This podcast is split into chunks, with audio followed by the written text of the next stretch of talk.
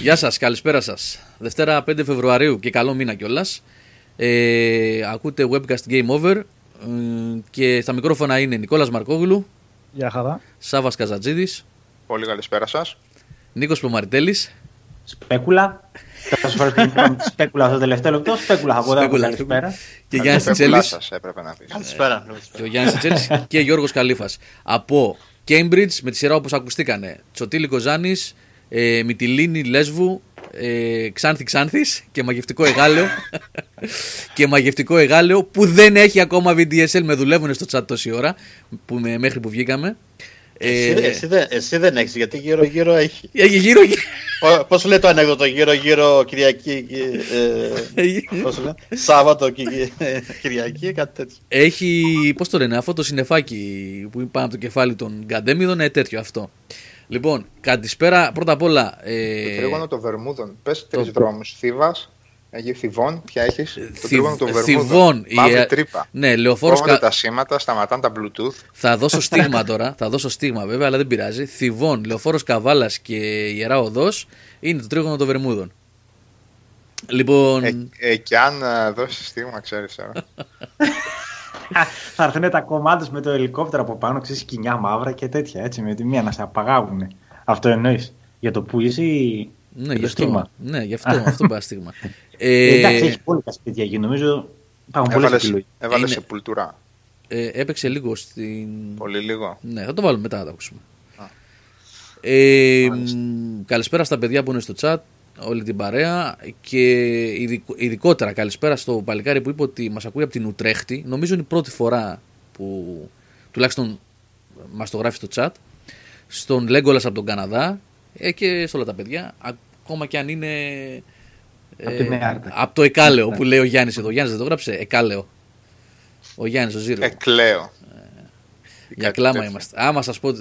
Μπαρουτάδικο κρύβεται η γραμμή, λέει ο Τσατσέγκο. Ξέρετε από εγάλιο πάντως, έτσι. Ξέρετε. Λοιπόν, ναι. Ε, με έχουν κάνει και μία. έχω, γίνει, έχω γίνει. α, Όσο ανέκδοτο είναι αυτή η ιστορία με τη σύνδεση ε, της VDSL, τόσο έχω γίνει και εγώ ο ίδιο. Είναι τραγική η κατάσταση, παιδιά. Αν κολλήσεις στη συζήτηση, θα τα πούμε στην πορεία. Μιας και έχουμε και τον Τιτσέλη εδώ που είναι έμπειρος σε αυτά να μας πει πέντε πράγματα. Και εγώ θα ήθελα επίσης επάνω στο θέμα, γιατί είναι κάτι που μας απασχολεί όλους λίγο πολύ. Ε, είτε για το gaming, είτε για το surfing, είτε για κατέβασμα, οτιδήποτε και αν κάνουμε. Εδώ εμείς η παρέα δηλαδή, οι ομίγυροι εννοώ, που μαζευόμαστε και τα λέμε ε, κάθε εβδομάδα. Ε, τις εμπειρίες τις δικές σας, γιατί αυτό που ζω εγώ είναι λίγο δράμα και είναι και νομίζω, όπως μου είπε και ο Πλωμαριτέρης πριν από λίγο, ε, είναι λίγο πέρα από τα φυσιολογικά αυτή η κατάσταση. Και να δούμε τώρα. Έτσι, να δούμε εμπειρίες δικές σας. Και... Εγώ πάντως καταλαβαίνω, εγώ πάντως καταλαβαίνω την ανάγκη να μην νιώθεις μόνος. Δηλαδή να βγουν και 5-6 άτομα να πούνε. Ναι, ρε, «Έχω γι' αυτό και το έχω λέω. φάει πίκρα». Γι' αυτό Ήταν- το λέω. Εγώ πλέον δεν μπορώ να σου συμπαρασταθώ. το Εμένα με ξέρω. πήγαινε ένα πράγμα πίσω, τους πήρα ένα τηλέφωνο και σε τρεις μέρες μου πέρασαν τη γραμμή. Καταλαβαίνετε Και, τι γίνεται. και τώρα. έκλαιγε η παλιά η εταιρεία και λέγε γιατί φεύγετε. Ε, φεύγω παιδιά, λέω γιατί δεν μας ενώνει πλέον τίποτα. Δεν Καταλα- έχουμε τίποτα κοινό. Ο άλλος, παιδιά, ο, ο Σάβας, έκανε έτοιμα για ενεργοποίηση VDSL και φορητότητα. Προσέξτε.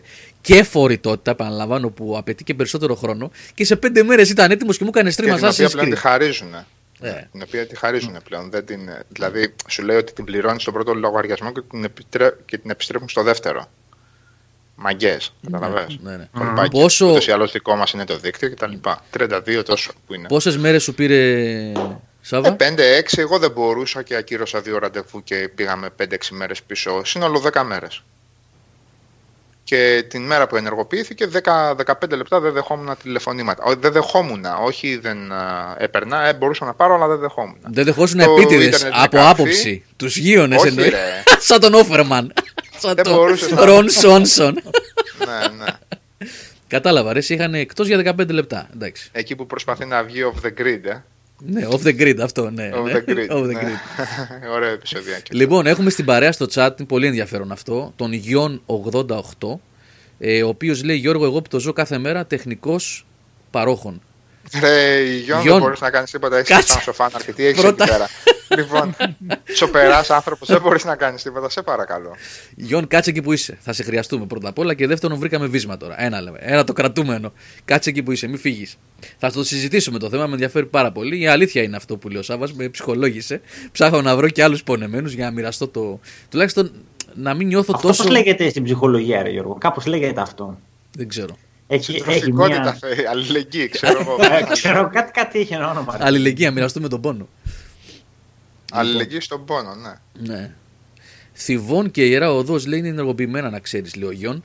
Ναι, λίγο πιο κοντά. Γιον, λίγο πιο κοντά. Λοιπόν, ε, τα πράγματα είναι. Αφού ξεκινήσαμε να πούμε λίγο γι' αυτό και θα περάσουμε σε όλα τα υπόλοιπα θέματα στην πορεία. Ε, η Wind, παιδιά, μεταλλεπορεί πάρα πολύ. Αφόρητα μεταλλεπορεί ένα μήνα τώρα. Σχεδόν, όχι σχεδόν, ακριβώς ένα μήνα. Ε, και η κατάσταση είναι σχεδόν για γέλια γιατί τους έχω πιάσει να λένε ψέματα.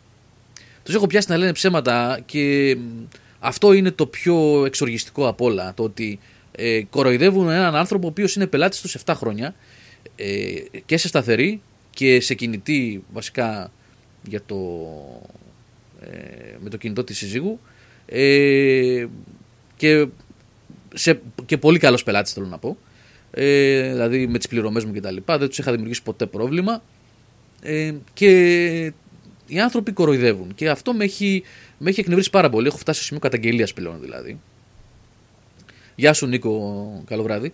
Λοιπόν, ο Χιλμάστρε λέει ψέματα λένε όλοι. Ε, εντάξει, παιδιά αυτό... είναι ένα πράγμα το οποίο δεν το έχουν.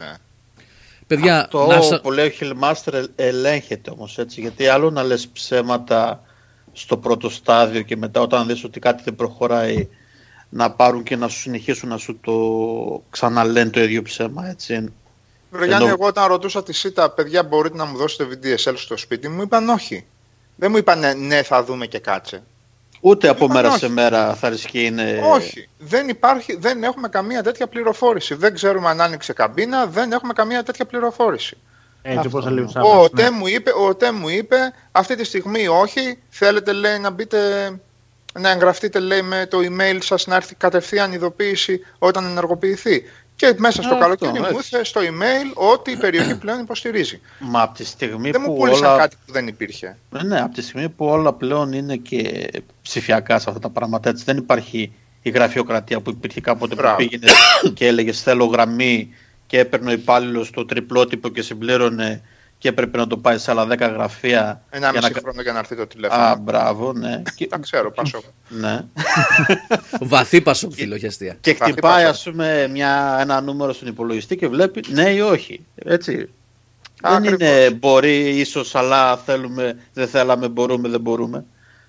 Και τώρα τον κοροϊδεύουν πραγματικά, δηλαδή.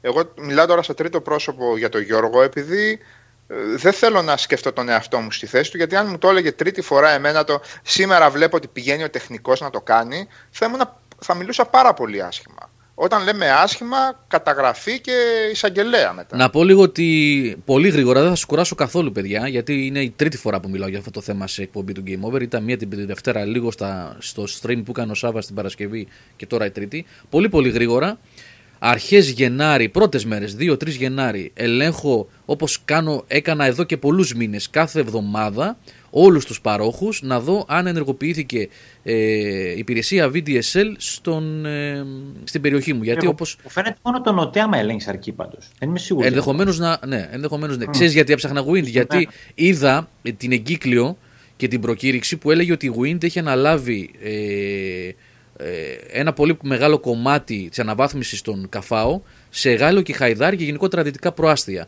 μέσα από ένα διαγωνισμό που προκηρύχθηκε, ναι. Έχει πάρει κάποια ε, η Fortinet, νομίζω, κάποια η Wind στο Εγάλεο και στα δυτικά προάστια. Η Fortinet είναι εκτός του διαγωνισμού. Εκτός. Είναι βο, Vodafone. Α, Vodafone. Ναι, ναι, Cosmote, ναι. ναι. Είναι οι τρεις αυτοί. Ναι. Για τι κατοστάρες αυτό είναι για να γίνουν κατοστάρες. Γενικά τι είναι 200. Ναι. Α, α, είναι άλλο, ναι, όχι γιατί. Ε, ε, γενικά, γενικά αυτό που λέει ο Γιώργος είναι υπάρχει ένα πρόγραμμα σε βάθος ε, πενταετίας νομίζω το οποίο έχει χωριστεί σε τρία στάδια. Στο πρώτο στάδιο είναι απλά η αναβάθμιση ή μάλλον η επέκταση του δικτύου η οποία όμως για να προχωρήσει πιο γρήγορα έχει χωριστεί σε τρία τμήματα ε, είναι Κοσμοτέ, Wind και Vodafone γιατί αυτοί οι τρεις ε, κατέθεσαν πρόταση και εγκρίθηκε η συμμετοχή τους. Έτσι. Η Fortnite δεν ε, μπήκε καθόλου στην διαδικασία αυτή, όχι, δεν, δεν του δώσαν κομμάτι του, Ναι. του, δι- του δικτύου. Έτσι. Και η δεύτερη και τρίτη φάση είναι η αναβάθμιση των ήδη υπάρχων ενεργών ε, καφάου ε, που ήδη λειτουργούσε 30 και 50 σε 100 και 200. Ναι, ρε παιδί μου, αλλά το καφάο αυτό, άμα ανήκει σε μία. Αν εσύ. Το καφάο το ΤΕ δεν είναι, ό,τι και να γίνει. Όχι, πλέον, Όχι, πλέον, πλέον όχι, έτσι. επ- επειδή Α. θεωρείται ε, last mile, τελευταίο δηλαδή κομμάτι του δικτύου, μπορεί να είναι καμπίνα σε μια περιοχή και να δίνει η Vodafone. Αλλά μπορεί, όπως παλιά έπαιρνε η Vodafone από τον ΟΤΕ, πλέον η Κοσμοτέ να παίρνει από τη Vodafone με επινοικίαση.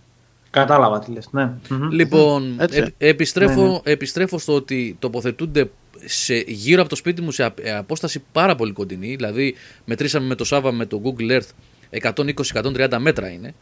Και είναι 2-3, δεν είναι ένα. Ε, και αρχίζω λοιπόν κάθε εβδομάδα από πέρσι τον Αύγουστο που έγινε αυτή η ιστορία. Το είχα αναφέρει κιόλας εκεί το φθινόπωρο ότι μπήκαν τα καινούργια καφάου και ήμουν χαρούμενος. Τέλος πάντων, για να μην μακρηγορώ, ε, 3 ή 4 Γενάρη μπαίνω στο site της Wind, ελέγχω, λέει η, ταχ- η- τα- στα μέρη σου, πώς το λέει, στο μέρος σου, στο σπίτι σου, τρέχεις με 55, 50 κάθετος 5. Κατουρήθηκα πάνω από τη χαρά μου, επί τόπου κάνω την αίτηση. Λοιπόν, ε, παίρνω τηλέφωνο και η κοπέλα, αφού τη ρώτησα 50 φορές εκεί που μίλαγε, της λέω είναι ενεργοποιημένο το δίκτυο. Της λέω είναι βεβαιωμένο και το ένα και το άλλο. Είστε σίγουροι ότι έχω VDSL στην περιοχή μου, στη γραμμή μου, σε αυτό το νούμερο, σε αυτή τη διεύθυνση; Ναι, βεβαίως κύριε, ναι, βεβαίως κύριε. Ξεκίνα, λέω τώρα, όπως είσαι. Στείλε χαρτιά. Μετά από δύο-τρεις μέρες έρχονται τα χαρτιά, τα υπογράφουμε, φεύγουν επί τόπου την ίδια μέρα με το courier, ξέρετε τη διαδικασία. Μετά από δύο-τρεις μέρες έχετε και το modem.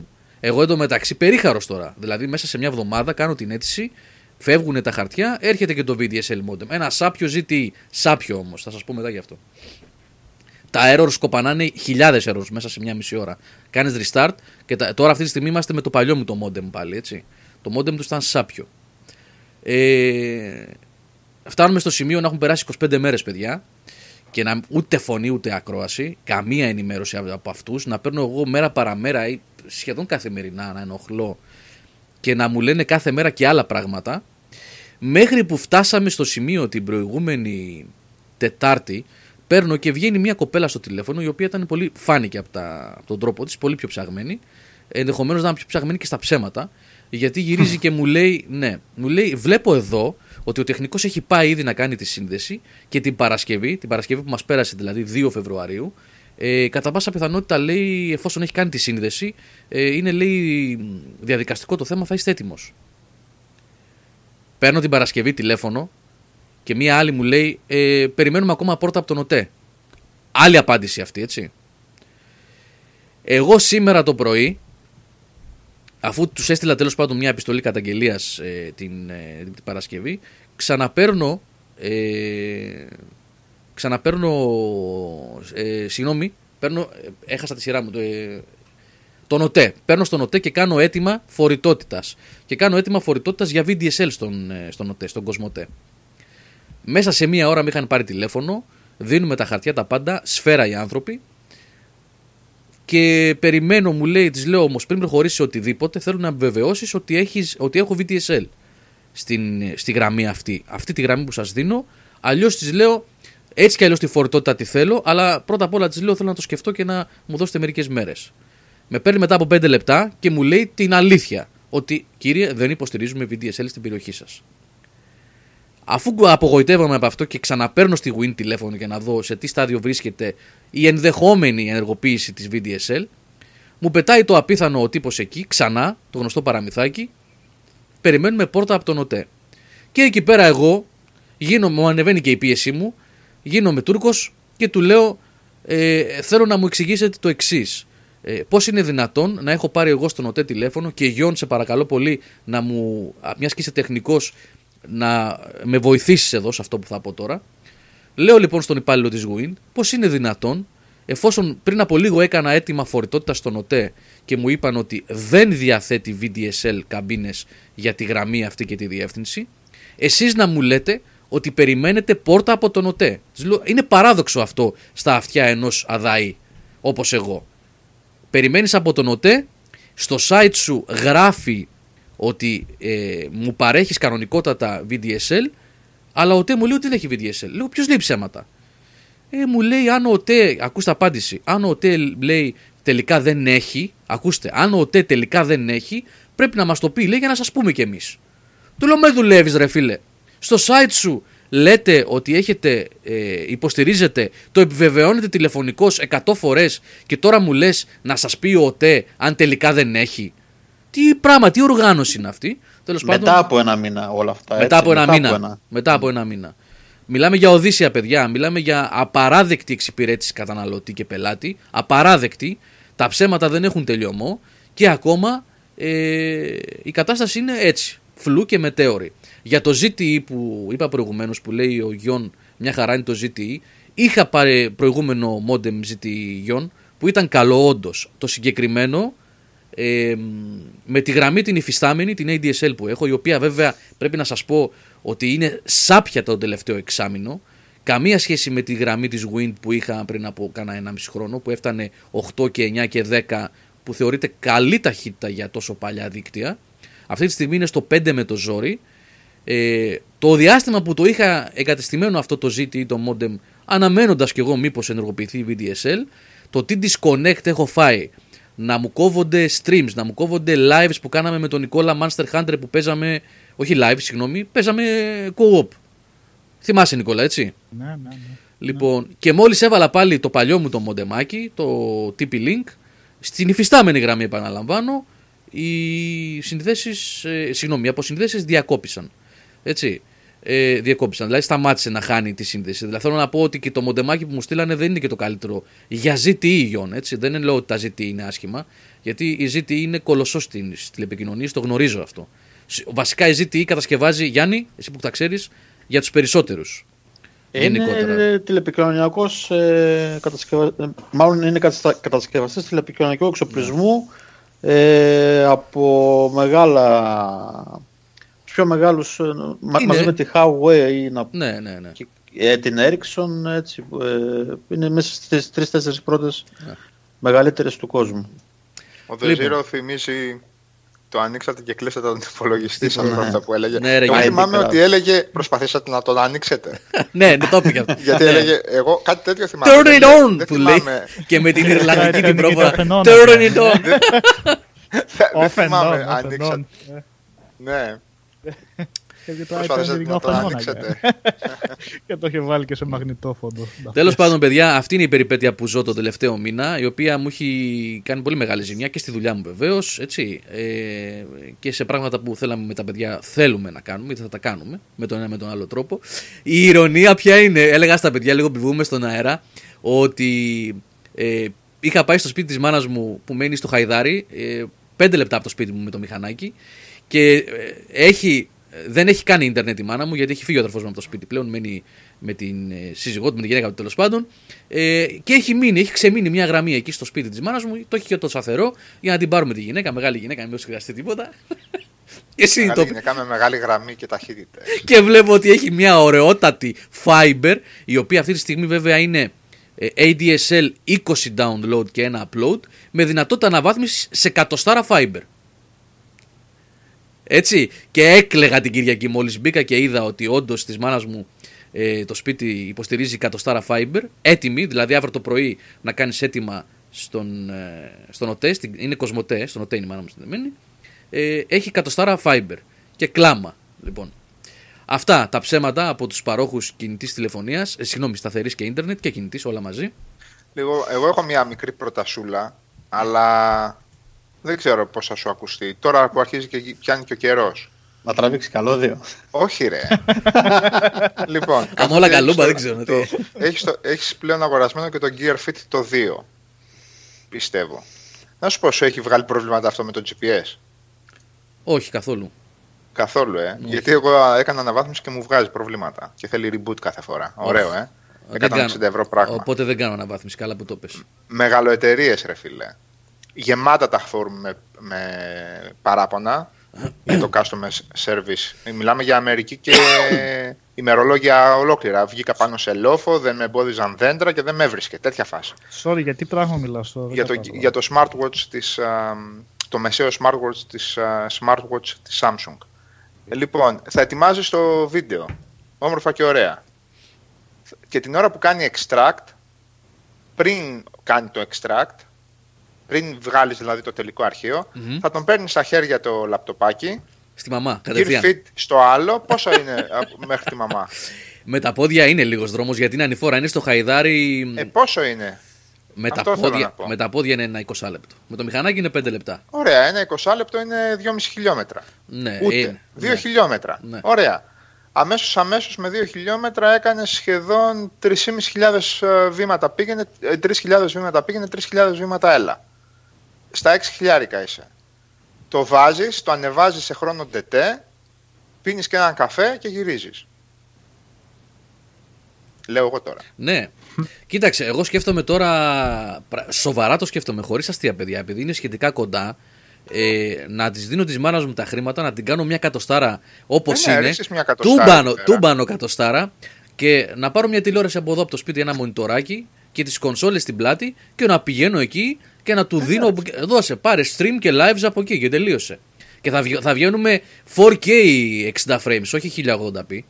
Ε, όχι. Ναι, τέλος πάντων. Ναι, λέει. λέει, ε, όχι, λέει ο Γιάννης. Ε, όχι, εντάξει. Ε, μαζέψει λίγο. Ο Γιάννης. Έχουμε 7-20 ρε Γιάννη. Μαζέψει λίγο, ρε μεγάλη, τι λες. Χι- 1080 κρίσταλο. εντάξει. 1080 Με- κρίσταλο, ναι. Με, με, με 10 απλό. Και είσαι κύριε και είσαι αγαπητέ και τα 6.000 βήματα την ημέρα. Τέσσερα και γυμναστική. χιλιόμετράκια, και, 500, και fitness. 450-500 θερμιδούλες με το περπάτημα. Γιατί μέχρι την άνοιξη θα αρχίσει να τρέχει την ανηφορά και να πηγαίνει. Έχω, και- έχω κι άλλο να πω. Έχω κι άλλο να πω. Σας το είπα προηγουμένως. Ότι έκανα έναν έλεγχο και στο σπίτι, τη- στο πατρικό της γυναίκας μου, στην πεθερά μου, στο Περιστέρι, στη Χρυσούπολη. Για όσους ξέρουν από Περιστέρι τέλος πάντων, ψηλά στο βουνό.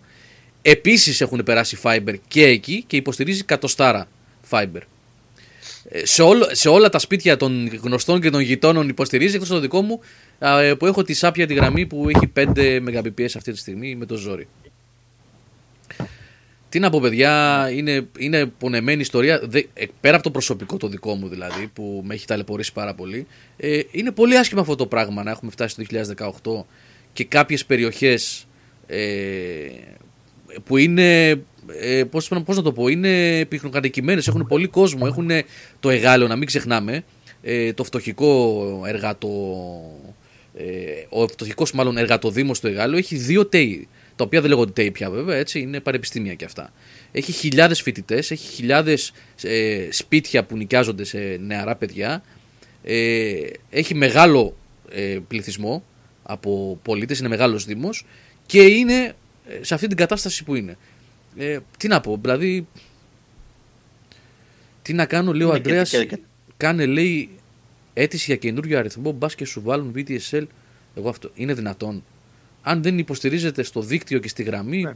πώς παίζει αυτό το πράγμα; Ε, Ναι, από, από πού θα σου βάλουν καινούριο νούμερο; Δεν θα σκάψουν καινούρια γραμμή. Ναι, είναι λίγο παράξενο αυτό. Πάντως αυτό που λες για το Αντρέα, για το Far Cry 5, αυτό έκανα εγώ. Εγώ πήγα στη μάνα μου το Σάββατο, άφησα το One εκεί, γιατί το One X που έχω εγώ, όπως καταλαβαίνετε, τα updates δεν είναι ούτε 1, ούτε 2, ούτε 4 GB. Το Forza Horizon 3 που θέλω να κάνω το 4K update κτλ. είναι πόσα ήταν, 20-30, δεν θυμάμαι και εγώ πόσο. Το άφησα λοιπόν εκεί, το Σάββατο το πήγα, το άφησα. Κυριακή πρωί πήγα, το πήρα, όλα κατεβασμένα, όλα έτοιμα. Κατέβαζε με 21 καρφωμένο. Σε μια απλή ADSL. Τι να πω. Άσχημα τα πράγματα, άσχημα και. Καλά, το 21 καρφωμένο ιδίως για το live με μένα μου ακούγεται λίγο περίεργο, διότι το live κάνει κάτι σκατανεβάσματα απίθανα. Ναι, εντάξει, το κάνει. Ναι, Ναι. τα- ναι, ναι, ναι. Ναι. Εκεί που κοροϊδεύαμε το PSN, το PSN έχει γίνει πολύ πιο σταθερό από το live. Δεν ξέρω τι γίνεται. Ναι, το, Το live PSN, δεν- κάνει- το PSN δεν τερματίζει ποτέ Σάββα, Δεν αλλά τερματίζει, τουλάχιστον απλά έχει μια κρατάει λίγο σταθερότητα. σταθερά, ναι, μπράβο. ναι, ναι. Το, Το- άλλο κάνει κάτι μακροβούτια. Το live κάνει κάτι μακροβούτια α, απαράδεκτα πλέον. Έχω, έχω κουφαθεί τελείως. Πλέον έχω καλή γραμμή και δεν, δεν μπορώ να το, να το συνεφέρω. Γενικά έχει συνολικά απογοήτευση, απογοήτευση το, το Xbox. Πάντως σε το κάθε Steam τομέα. είχε τέτοια προβλήματα παλιά. Τώρα είναι φτιάχνω. Εγώ όσο έχω δοκιμάσει από το Steam, πάντως είναι καλά. Δεν πιάνει maximum ταχύτητα, αλλά τεσσάρι το πιάνει εύκολα. 3,5-4. Σας πέφτει κάνει καμπανεβάσματα στο Xbox. Το Xbox Live. κάνει πάρα πολλά, πάρα πολλά σκαμπανεβάσματα. Anyway. τέλος Το πάντων. Xbox έχω παρατηρήσει ότι ε, μπορεί να σου πιάσει με, ε, μεγαλύτερη ταχύτητα από το PSN ε, αλλά δεν έχει σταθερότητα καθόλου. Δεν έχει σταθερότητα, όχι. Να. Ε, δηλαδή μπορεί να δεις πλωμάρι για δύο λεπτά α, ας πούμε κατεβάζεις ένα αρχείο δε- 10 λεπτά έτσι. Μπορεί τα 2-3 λεπτά να κατεβάζεις με το μέγιστο. Με 5 Δηλαδή, MB, ας ναι, πούμε. ναι, ναι. Και να μετά, ρίξεις να, κάτι μετά πιο- να πέσεις σε κάτι κιλό BPS Α, αυτό ναι. Πώς πώς δικαιολογείται αυτό; Ναι, το κάνει Εντάξει. αυτό. Το κάνει αυτό. Μήπως είναι ψεύτικη συνενδείξη που δείχνει; Πρώτα απ' όλα δεν Όχι, δείχνει, για- δεν όχι, δείχνει γιατί megabyte, δει- έτσι. δίπλα- Δεν δείχνει Όχι, megabyte. δείχνει, δείχνει δίπλα Megabyte. Megabps Ε, δείχνει. Δείχνει νομίζω. πόσα στον αποθηκευτικό χώρο. Κατάλαβες δηλαδή Α. την πρόοδο του αρχείου. Σωστό, σωστό. Ναι. Ναι, Τα πάντα, ναι, ναι. τα δείχνει όλα. Τα δει... Α, στο, σε, πώς μετράει την ταχύτητα, Γιώργο, λες. Την ταχύτητα τη μετράει με, μεγα, με Ναι. Mbps. Ναι. Με Mbps, ναι, με Mbps. Αλλά βλέπεις, έχει δίκιο ο Γιάννης αυτό που λέει, είναι σωστό, ότι βλέπεις τη ροή των δεδομένων στο κατέβασμα. Και ένα του megabyte αρχείου. βλέπεις, Ναι, βέβαια. Ναι, ναι. Στην ουσία σου δείχνει το bandwidth, γι' αυτό το μετράει σε bit και όχι σε byte, που δουλεύει bandwidth εκείνη, που- μπράβο, ναι, μπράβο, ρε εκείνη Γιάννη. τη στιγμή η θύρα η Ethernet της κονσόλας Ναι. και δίπλα εσύ βλέπεις ταυτόχρονα πόσα δεδομένα έχεις κατεβάσει από το συνολικό μέγεθος του αρχείου. Ωραία, ρε Σε αυτό παιδιά. που μου Και αυτό έκανε- πώς δικαιολογείται. Πώς δικαιολογείται. Δηλαδή, αυτό το σκαμπανό πια Ε, πια σε, αιτιολογείται. σε αστάθεια δικτύου στην Ελλάδα του live αυτό. Μάλλον Προφα- αυτό. Ναι, προφανώς δεν έχουν... ε, δεν, ξέρω αν, ε, δεν ξέρω αν έχουν σερβερ στην Ελλάδα πλέον η Microsoft ή που είναι στην Ευρώπη και δεν έχουν σταθερή Και όσο σύνδεση. πιο μακριά είναι, ρε παιδιά, εντάξει, ακόμα χειρότερα. Αν είναι στο διόλο το καιρό του Ε, Είναι, κοινού, με- ρε παιδιά. μετά παίζει ρόλο και ο φόρτος του δικτύου έτσι και τι, πο- πόσες πόρτες ας πούμε, δίνουν ε, αναχώρα και όλα αυτά είναι θέμα ρυ- ρυθμίσεων μετά στο το δίκτυο το Και ρε δικό του. Γιάννη, αυτό που μου έχει κάνει πολύ άσχημη εντύπωση είναι ότι όταν το βλέπεις ότι πάει σχετικά γρήγορα, δηλαδή εμένα από την 30 το βλέπεις να κατεβάζει με 2,5-2,6 MB ας πούμε το δευτερόλεπτο, η πλοή στα υπόλοιπα μενού είναι ακατόρθωτη. Όχι, το αφήνεις και κατεβάζεις, δεν κάνεις τίποτα άλλο. Μιλάμε, προσπαθείς να μπεις στο store και δεν φορτώνει το μενού των deals ή τον, το μενού του, του pass ή το μενού... Μιλάμε, δεν φορτώνουν οι εικόνες, παιδί μου. Μπλοκάρουν όλα Ναι. τα υπόλοιπα. Καλά, δηλαδή, τεχνικά δεν μπορούσαν να πούνε ότι θα αφήσουμε ένα minimum bandwidth να, παίρνει, να παίρνουν οι υπόλοιπες λειτουργίες. Ναι, το παίρνει όλο. Ε, δεδο- Το παίρνει Είναι όλο. Δεν- απίθανο αυτό το πράγμα. ρε, Δεν παιδί μου. μπορείς να το βάλεις όριο. Όχι, ρε, τι- Όχι, όχι, όχι. Δεν έχει όριο στο download. Όχι. Αν, Όχι. πατη, αν πατήσεις σε download ξεκινάει, δεν έχει ούτε να ορίσεις Ούτε το PlayStation Μμ. έχει, αλλά στο Όχι. PlayStation γενικά δε- δεν το τερματίζει. Μπορείς, να, μπορείς το υπόλοιπο PSN στο store κατά κύριο λόγο ή στα, στα social features κάτω με τα feeds και όλα αυτά. Εκείνο το feed ο κύκλος αένα μέχρι να ξαναβγάλει feed. Ποιος Ε, ρε, έκανε μαλα- τι. Μαλακία δεν είναι αυτό. Εντάξει, κοίτα να σου πω στις γρήγορες συνδέσεις, ακόμα και να τερματίζει, έχεις, σου αφήνει bandwidth για να κάνεις browsing. Δεν, δεν Στο έχεις μηχάνημα, πρόβλημα. στο μηχάνημα έγκυται αυτό. Ό- Όχι, όχι, Νίκο, εγώ που έχω Και κατοστάρα στο πρόγραμμα. στο Xbox γίνεται αυτό που λέει ο Σάββας. Είτε έχεις ε, Ναι, ναι, ναι. 10 είτε 6% στα ρουφάει όλα.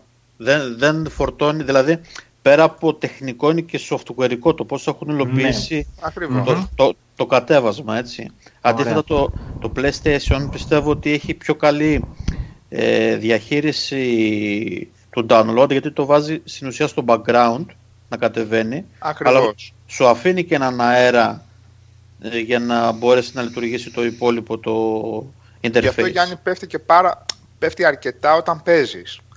Δηλαδή όταν παίζεις πέφτει αρκετά η ταχύτητα στο, στο PSN. ναι, ναι, σχεδόν μειώνεται στο μισό και λίγο πιο κάτω. Πολύ, πολύ. Ο ναι, Γιόν λέει εδώ πολύ. πέρα, αν το κάνεις restart, παίζει κανονικά το store και κατεβάζει κανονικά. Πώς πώς συμβαίνει Τι αυτό; restart; Restart την, ε, την κονσόλα και να συνεχίζει να κατεβάζει; Τι εννοείς Ε, ότι δεν είναι, στρώνει; είναι, Τι- Θα ξεκινήσω να κατεβάζω και θα ξανακάνω restart. Όχι, την κονσόλα θα εννοεί να κάνεις restart, μάλλον. Υποθέτω αυτό θα εννοεί ο Γιον. Ναι, την Γιον, κονσόλα. Γιον, εσύ μη χαθείς. Στείλε μου ένα μήνυμα να τα πούμε λίγο. Σε χρειάζομαι. Αν δεν έχεις στείλει ήδη. Μιας και είσαι τεχνικός εννοώ. Εγώ πλέον με αυτά τα κολομηχανήματα του διαόλου του Μεϊτρέγια, πλέον εγώ δεν κάθομαι να ψάξω χακαρίσματα και κολπάκια πάλι. Βγήκα, βγε- βγαίνει τέσσερα χρόνια η γενιά πλέον, μας πέδεψαν, μας, μας ανέβασαν πυρετό, μας ανέβασαν πίεση, προκοπή δεν είδαμε, βγαίνει το patch και είναι 5 γίγα, άλλη φορά ξεκινάει, άλλη φορά δεν ξεκινάει και τελικά κατέληξα να παίζω με backwards compatibility 360 παιχνίδια. Δεν ξανασχολούμαι ούτε με χακαρί. Θέλει να δουλέψει, ας δουλέψει. Δεν θέλει να δουλέψει, να πάει στο διάλογο να πάει. Και αυτό και το άλλο. Πραγματικά δηλαδή ούτε- τα έχω δει όλα πλέον. Είμαστε τέσσερα χρόνια στη γενιά. Υποτίθεται βγήκαν και τα μηχανήματα τα ανώτερα τεχνικά και από άποψη υποδύναμης. Και απλά προβληματάκια δεν βλέπω να λύνονται στο καθημερινό του πράγματος. Τώρα δεν ξέρω καν τι σκέφτονται. Και ούτε με ενδιαφέρει πλέον κιόλας. Παιδιά, ε, εσείς άμα θέλετε μπορείτε να γράψετε στο chat οι δικές σας εμπειρίες από αυτό που λέγαμε προηγουμένως για τις συνδέσεις. Γιατί είπαμε Ή αυτά... να μας πάρετε τηλέφωνο στην εκπομπή την εκείνη και την πρωινή να, να κάνουμε αναπαράσταση. Ποια πρωινή, ποια αναπαράσταση; Ε, Υπάρχει κάτι στην τηλεόραση που κάνει αυτό το κόλπο που κάνανε πριν καμιά 15-17 χρόνια. Δεν ξέρω αν θυμάσαι που έβγαινε στο τηλέφωνο η άλλη και έλεγε παντρεύτηκα τον και άλλο άντρας μου είναι μαμάκιας και προχθές ήρθε η πεθερά Όχι, και κατάλαβα εκεί τι λες. μαγείρευα και το έκαναν αναπαράσταση με δεν ξέρω, ερασιτέχνης ηθοποιού, φίλους, γνωστούς, κάμεραμεν, δεν ξέρω. Κατάλαβα τι λες, κατάλαβα. Άρχισε, ξαναγίνεται και τώρα που μιλάμε. Αυτά κάνει ο Γενάρης άμα δεν έχεις πολλή δουλειά δεξιά και αριστερά. Αυτό συμβαίνει. Εγώ την Κάποια πάτησα με Masterchef. Λοιπόν. Λοιπόν. όταν αυτό μου να βλέπει Masterchef. Ναι ρε φίλε. Από το αυτά που δεν έχει πολύ το βράδυ, τη σαπίλα τώρα, ούτε παιχνίδια ξέρεις ούτε. όχι ρε, όχι. Βγάλεις κεραία, να, μην, να αναγκαστείς να μην δεις. Βγάλεις κεραία σε όλα τα λαμόγια. Πανούλης, ε, ο Πανούλης 69 λέει καλησπέρα. Έχω VDSL οτέ στου αμπελόκηπους. Είναι γρήγοροι αλλά πανάκριβοι. Οι άλλες εταιρείες δεν έχουν υποδομή. Ε, στους αμπελόκηπους, ακόμα θέλει να γράψει μάλλον, στους αμπελόκηπους στο κέντρο. Γιώργο λέει ο Χέλιο Maniac και εμένα στο πατρικό μου σύνδεση της Wind έχει πέσει στο μισό από 6,5 στα με το ζόρι 3-3,5. Αυτό που έχω πάθει εγώ, Χέλιο Maniac, ακριβώς τους τελευταίους μήνες και το αντιμετωπίζουν λέει ως φυσιολογική πτώση της σύνδεσης λόγω πτώσης απόδοσης του χαλκού. Τι κάνει ηλεκτρολίθηκε. Και λέει, και λέει ό,τι σπούδασα στην ηλεκτρονική, λέει, έχει σπουδάσει κιόλας το παιδί, έτσι. ό,τι σπούδασα, λέει, στην ηλεκτρονική 4,5 χρόνια, τα πήραν και τα έσκησαν πατώ κορβαλί για την αντοχή των υλικών. Εντάξει. ρε. Τι έπαθε ο Χαλκός. Πήγανε και του το είπανε του ανθρώπου που έχει σπουδάσει κιόλας το αντικείμενο, δηλαδή. Ε, Είναι να τρελαίνε αίρεση με αυτά που λέει. Πτώση τη σύνδεση, τι είναι στήση, είναι, τι θέλει Viagra, θέλει. τι είναι ο Χαλκός και έπεσε η απόδοση του. Εξαελώθηκε ο χαλκό, ναι, που λέω. Εξαϊλώθηκε, σκούριασε, τι έκανε; Οξυδόθηκε. Οξυδώθηκε μέσα στα καλώδια. Μέσα Πρασίνησε. στο- Το, μέσα στον το, τοίχο. το τραγελαφικό στην όλη υπόθεση ξέρετε ποιο είναι ότι πλέον οι πελάτες είναι πιο τεχνολογικού επίπεδου ναι, υ- ε, έχουν πιο υψηλότερο τεχνολογικό επίπεδο από το support που καλούν που και λες ε, το είναι- κοροϊδεύεις ρε. ναι. Ναι. και λες τώρα δηλαδή Ναι. σε ποιο ντουβάρι να βάρεις πρώτο το κεφάλι μου; Και έχεις τώρα και το, και το Βολγκάνα εδώ πέρα που μ' μα τσιτώσει τώρα. Που λέει εμένα είναι 49-999 μόνο. Λέει μου φάγανε 0,01. Αχ, ε, παίζει με τον πόνο μας αυτός τώρα, κατάλαβες; Ναι. Παίζει με τον ε, πόνο. αυτά, Το αυτά είναι πόνο νούμερα που σου. Τον πόνο μου. Το υπόλοιπο ο Μίγυρη έχει στα Βασικά πέντε αυτή τη VDSL, στιγμή δύο στα- εγώ είμαι φτωχός συγγενής γιατί και οι τέσσερις έχετε VDSL, έτσι. Έχουμε. Έστω και εγώ που έχω τη μικρότερη, τι να κάνουμε. Και με το μέγεθος δεν παίζει ρόλο. Αυτό ακούστηκε πολλά. Αυτό το, ακούστηκε το, το πολλά. βασικό είναι να έχεις Ο Σάβας έχει, Συμπλήρωσα. Συμπλήρωσα, Πλωμάρη. Δεν ξέρω αν Ναι. άκουσες. ο Σάβας έχει 30, Δεν παίζει ρόλο. 30, όχι εκατοστά, 30 γραμμή εννοώ. Ο Τσιτσέλης έχει 50 γραμμή. Κάτω. Εκατό ρε Ε, φίλε. ωρε, Πάμε σε φίλε. πραγματικό Και δεν υπάρχει λόγος να Εσύ το είσαι μπερδέψεις. BBC, έτσι δεν είσαι. Εννοώ σαν το BBC. Τσιτσέλη πάντα Έχεις μας περνάει bandwidth η σαν το γενιά. BBC, ε.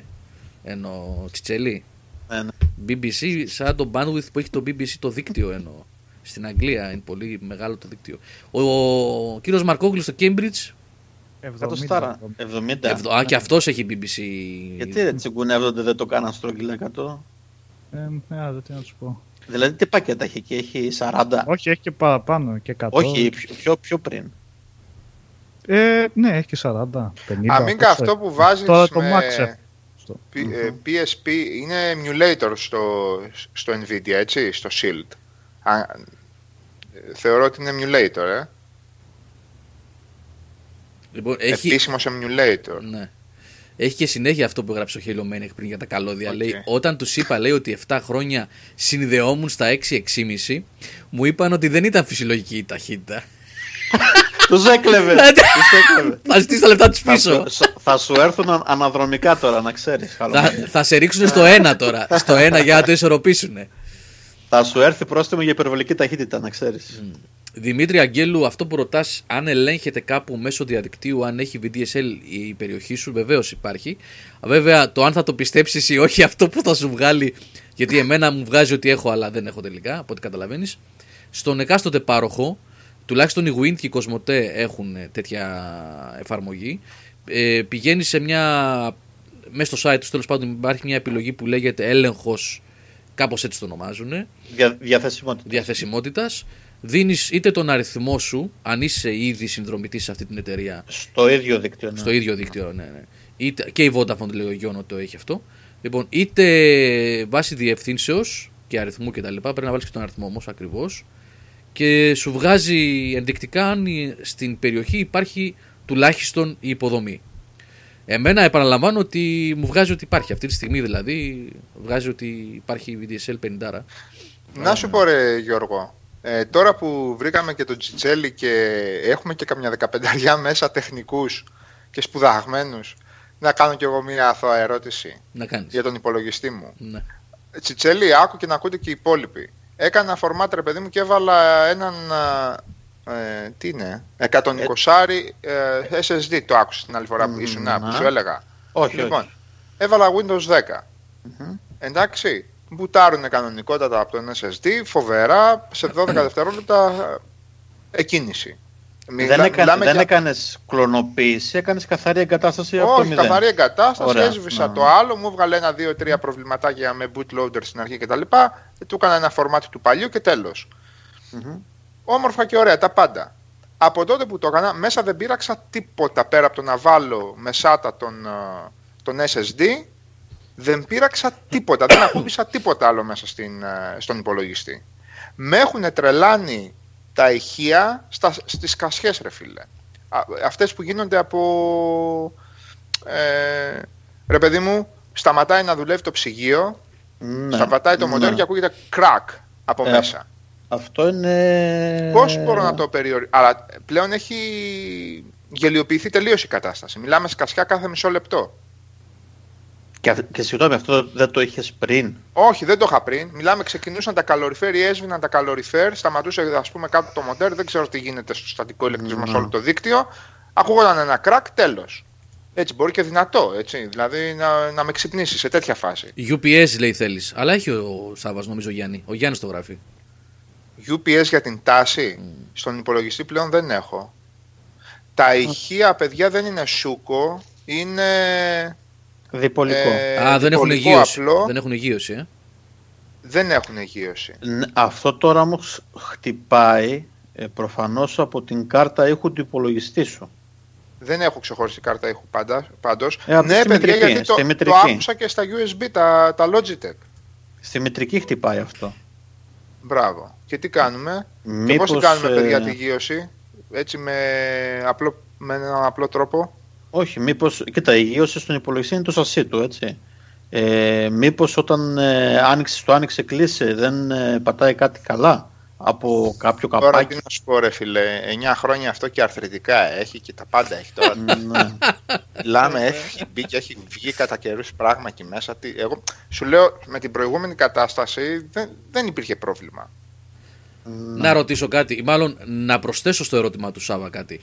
Ε, εγώ έχω στο σπίτι, επειδή δεν έχω UPS, κακός βέβαια, αλλά τέλος πάντων έχω αυτές τις μπρίζες ε, που είναι τις Crystal, πώς λέγονται ρε εσύ Γιάννη, που είναι ελληνική. Crystal Audio. Crystal Audio. Μπράβο, μπράβο, μπράβο ρε Γιάννη, Crystal Audio. Λοιπόν, οι οποίες είναι, τις έχω βάλει σε δύο-τρεις συσκευές ακριβές, δηλαδή παράδειγμα στο setup μου μέσα με την τηλεόραση και τις κονσόλες μου, ε, σε έναν Ναι, καταψύκτη. αυτές, ε, κτλ. Έχουν προστασία από την υπέρταση. Ναι, αυτές μήπως βοηθούν στην περίπτωση του Σάβα; Για τη γύρωση ή μόνο με UPS δεν λύνεται αυτό το πράγμα; Ε, ανε- α- ανεξαρτήτου εταιρείας, έτσι και η PC έχει και η MG. Καλά, εγώ γενικά. είπα τώρα επειδή ξέρω αυτές. Ναι, Ναι, ναι, ε, προφανώς. μπράβο, ναι. Όχι, είναι αξιόπιστες και είναι και κα- ελληνική εταιρεία και όσοι θέλουν μπορούν να αγοράσουν. Δεν λέμε εμείς τέτοιο. Είναι και με διεθνή βραβεία κιόλας, έτσι. Δηλαδή, πρόχειρα ρε παιδιά, δεν θα μπορούσα να γιώσω το, το κουτί, ας πούμε, με κάτι μεταλλικό, με το, ξέρω εγώ, με το calorifer. Ε, όχι, κοίτα, το καλύτερο Σάβα που, πρέπει, που μπορείς να κάνεις είναι το Ναι. να, να βεβαιωθείς ότι όλα τα καπάκια έχεις μοκέτα μήπως κάτω. Όχι. Ε, ακουμπάει πάνω σε ένα τραπεζάκι το οποίο είναι Μεταλλικό. νοβοπάν, νοβοπάν σε νοβοπάν και από κάτω μεταλλικά πόδια. Ρε εσύ, τώρα 9 χρόνια δεν με δημιουργούσε τέτοιο πρόβλημα παρά μόνο όταν γινόταν ε, με, από άποψη ρεύματος κάτι στο σπίτι. Δηλαδή καλοριφέρ, ε, ψυγείο. Δηλαδή σταματούσε το ψυγείο και ακουγόταν τα ηχεία μέσα. Πώς να σου πω. Αλλά αυτό μία φορά στο τόσο. Εδώ Κοίτα, μιλάμε τώρα, αυτό βάζεις μπορεί, τη μουσική ναι. και, και αρχίζουν τα, σκ- οι σκασιές. Μ, μ, Δεν, δεν μιλάμε για απλό Α, πράγμα. Αυτό που είπε ο Γιώργος είναι μια καλή λύση γιατί ως συνήθως αυτές οι... Και την παροχή πώς να την αλλάξω; Όχι, κοίτα, αυτά υπάρχουν πολύ μπριζά. Αυτό βγαίνει είτε σε μονό, που είναι όπως είπε Ναι. ο Γιώργος, που στην ουσία εκεί πάνω μπορείς να βάλεις ένα ήδη υπάρχον απλό πολύμπριζο, έτσι. Ε, οπότε αυτόματα το αναβαθμίζεις και προστατεύεις από υπερτάσεις και αυτά μέσα έχουν κάτι φίλτρα για ηλεκτρομαγνητικό θόρυβο που μπορεί να σου το κόψει αυτό το πράγμα. Έτσι, οπότε έχεις και, προστα... Να και βάλω προστα- μόνο στην πρίζα του, των ηχείων αυτό το πράγμα να το το, βάλω; υπολο- το υπολογιστή γενικά. Α, σόλο. Ναι, ναι. Σαβά, Στείλε μου ένα link. Σαβά. να τώρα, καταλάβω ρε το φίλε, εξής. να σου πω κάτι. Τώρα κατάλαβα τι εννοείς. Όταν μου το έχεις πει. Κατάλαβες. Όταν μου το έλεγες. Γιατί μου συμβαίνει και εμένα με τα ηχεία μου αυτό. Αλλά μου συμβαίνει μόνο με μία λάμπα, με ένα διακόπτη στο σπίτι. Στο Mac που είμαι εδώ αυτή τη στιγμή. Έχω ηχεία creative αυτή τη στιγμή. Εγώ δύο, με ένα subwoofer. Ναι. Και Ναι. μου, μου συμβαίνει μόνο με λάμπα φθορείου. Που κάνει το, το τρεμός, τρεμ- Ναι, άναμα, ναι. ναι. Μόνο σε αυτή τη λάμπα μου συμβαίνει. Όταν ανάβω αυτή τη λάμπα κάνει ένα τουκ τουκ τουκ τουκ σκάνει τα ηχεία. Αυτό, Αυτό το σκάσιμο, γι' αυτό ναι, μιλάμε. ναι. Ναι. Ε, γύρος είναι. Γύρος είναι. Γύρος είναι αυτή. Όπως έχουν γράψει και τα παιδιά εδώ πέρα μέσα στο... Βασικά ο Halo Maniac λέει ιδανικά, λέει λίγο παλαιότερα το ροφοδοτικά έχουν ένα καλώδιο γύρωσης που βιδώνει σε μία βίδα στο κουτί. Πιθανώς λέει να έχει φύγει αυτό. Δεν το πείραξα ρε γάμα, το πιο καλό δεν είναι. Μιλάμε Όχι, το, το το- τροφοδοτικό είναι τα και- πόδια και- είναι. Καινούριο, καινούριο τροφοδοτικό Σάβα ή παλιό. Ε, του 8, ξέρω εγώ τώρα. Α. 2008, θηρία. Μμ. Ναι, αυτό, αυτό ε, ευρύτερη ανάγνωση είναι πρόβλημα υγείωσης στο σπίτι, έτσι. Αλλά ειδικότερα τώρα πρέπει να κοιτάξεις την καλωδίωση, έτσι, μήπως, δεν- ακόμα και να μην πατάει καλά κάποιο καλώδιο, δηλαδή Πω, Ανε- πω. ανεπαίσθητα το καλώδιο του ρεύματος στον υπολογιστή, ας πούμε, να είναι οριακά συνδεδεμένο. Όχι, όπου- μωρέ, αυτά τα... Ναι, τα Μου έχεις κάνει εντύπωση τσεκάρει. ρε Γιάννη γιατί αυτό έγινε με το που έβαλα τον SSD μέσα και λέω μήπως Όχι, κάνει όχι, καμιά άλλη ιστορία. ο όχι SSD, Σάβα, ξέρω εγώ. απλά κάτι κούνησες εσύ μέσα και έχει χαθεί η Μάλιστα. γύρωση του υπολογιστή. Δεν είναι ο SSD, δεν νομίζω. Εκτός Πω. ε, αν γίνει αυτό που σου είπα, ότι επειδή είναι μεταλλικός, μήπως ακουμπάει κάπου και σου βραχικυκλώνει. Όχι, όχι, όχι. Τον, Αλλά- έχω, τον έχω όχι στον αέρα με υλικά γύρω-γύρω. Ε, μάλλον είναι τελικά αυτό. Κάπου δεν γιώνεται ο υπολογιστής. Εγώ τώρα που το εξήγησες ακριβώς κατάλαβα τι εννοούσες. Κατάλαβες, ρε παιδί. Ναι, μου, ναι. τι εννοώ Βασικά σκασίες. αυτό που γράψαν τα παιδιά πιο μέσα στο chat, ότι αν βάλεις ένα UPS, αν βάλει, ρίξεις και τα ηχεία πάνω στο UPS, δεν νομίζω ότι θα το κάνει αυτό το πράγμα. Τα- Γιατί το UPS υποτίθεται ότι καθαρίζει το ρεύμα που έρχεται. Από Ε, η κάθε... πιο φθηνή λύση όμως είναι αυτό που είχες πει εσύ, Ναι, Γιώργο, ναι, με εκείνο ναι. το μπριζάκι, έτσι, ναι. Με ποιο μπριζάκι, αυτά που λέτε τώρα; Ναι, ναι. Τώρα, Στείλε τώρα μου θα, ένα στο- link. θα, ε, θα στείλε στο μου ένα βάλω, link. θα στο Να το- βάλω. Βάλε, Α, θα το για- δοκιμάσω κι αυτό. Ναι. Πω, πω, μιλάμε εκείνα τα προγράμματα, τα εγκατέσαι, λέω, έπαθαν κάτι σκληροί. Με έβαζα από άλλο σκληρό, πάλι σκασιές. Μιλάμε δύο-τρει μέρες ασχολιόμουν με αυτό το πράγμα.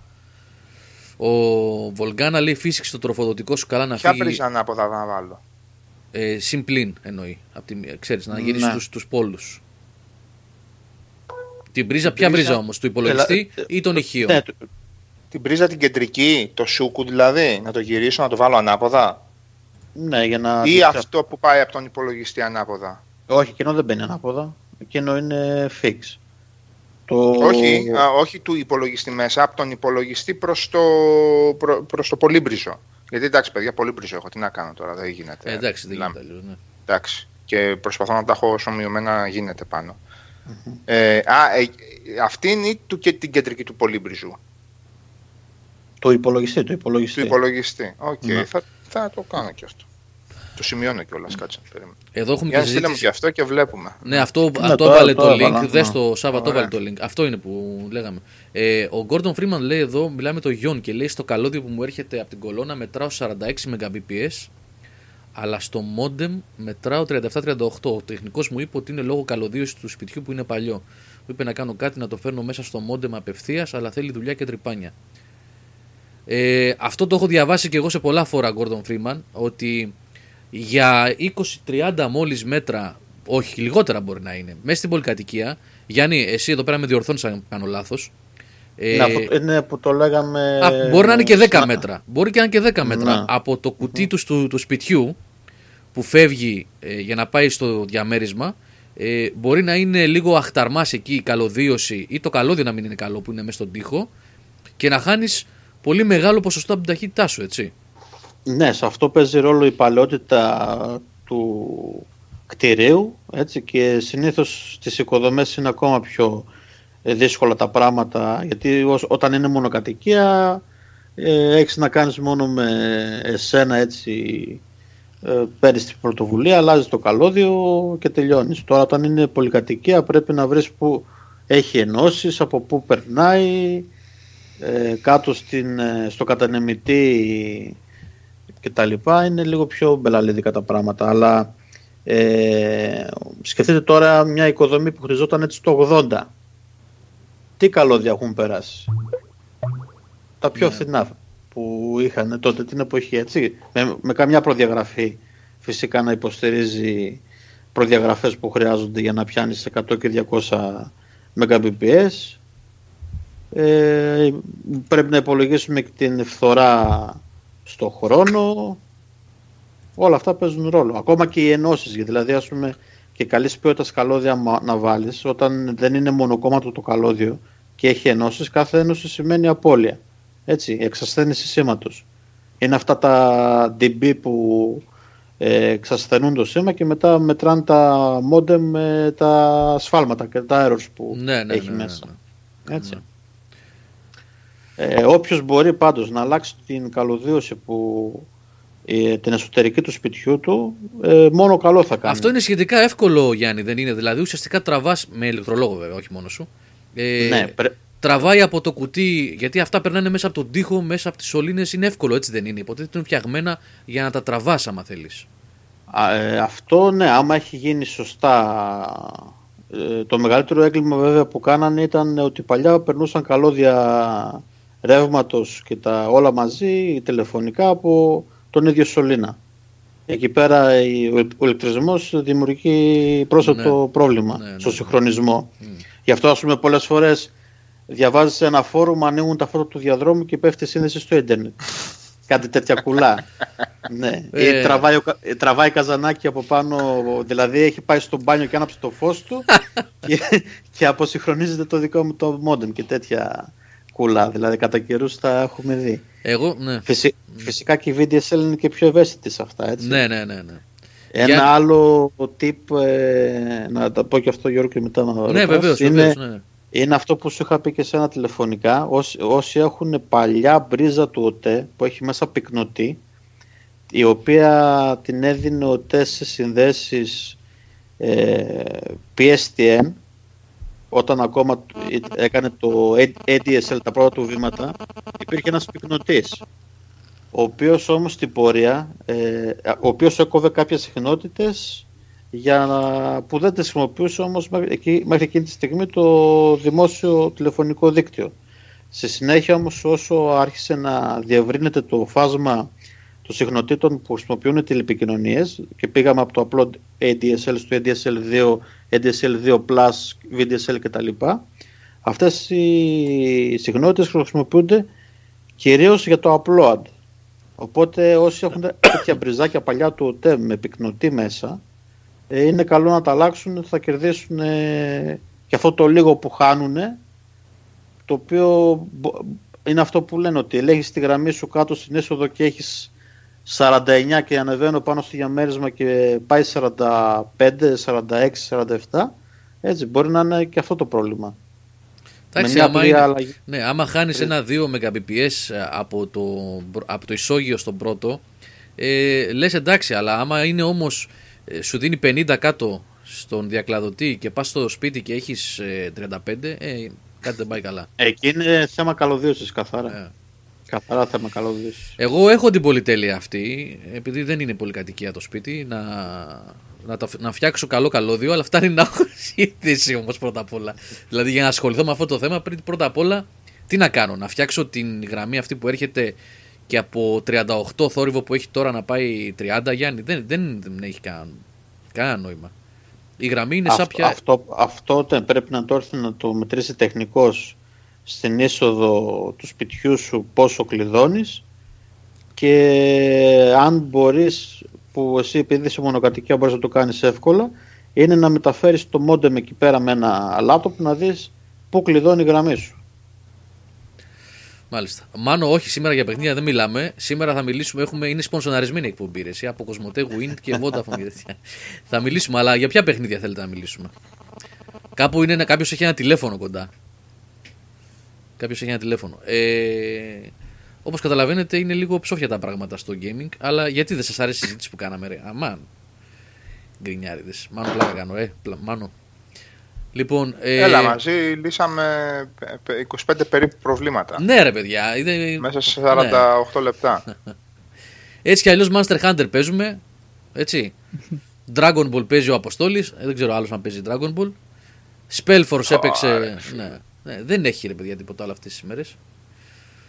Ε, Εγώ παίζω το Shadow Warrior πάντως. ωραία, θα κάνουμε ένα διάλειμμα τώρα. Πέντε λεπτάκια, θα ακούσουμε ένα τραγουδάκι και θα γυρίσουμε να πούμε για κάνα παιχνίδι από αυτά τα λίγα που έχουν αυτές τις ημέρε. Δεν έχει. Παιδιά, δυστυχώς το βλέπετε κι εσείς. Κάνα καινούριο βίντεο από God of War βγήκε. Ε, ναι, βγήκε το βίντεο με τα ελληνικά. Δεν είναι. Διάβασες το παλικάρι το άλλο τι έγραψε. Περιμένει, λέει, να σχολιάσεις εσύ. Ε, πώς.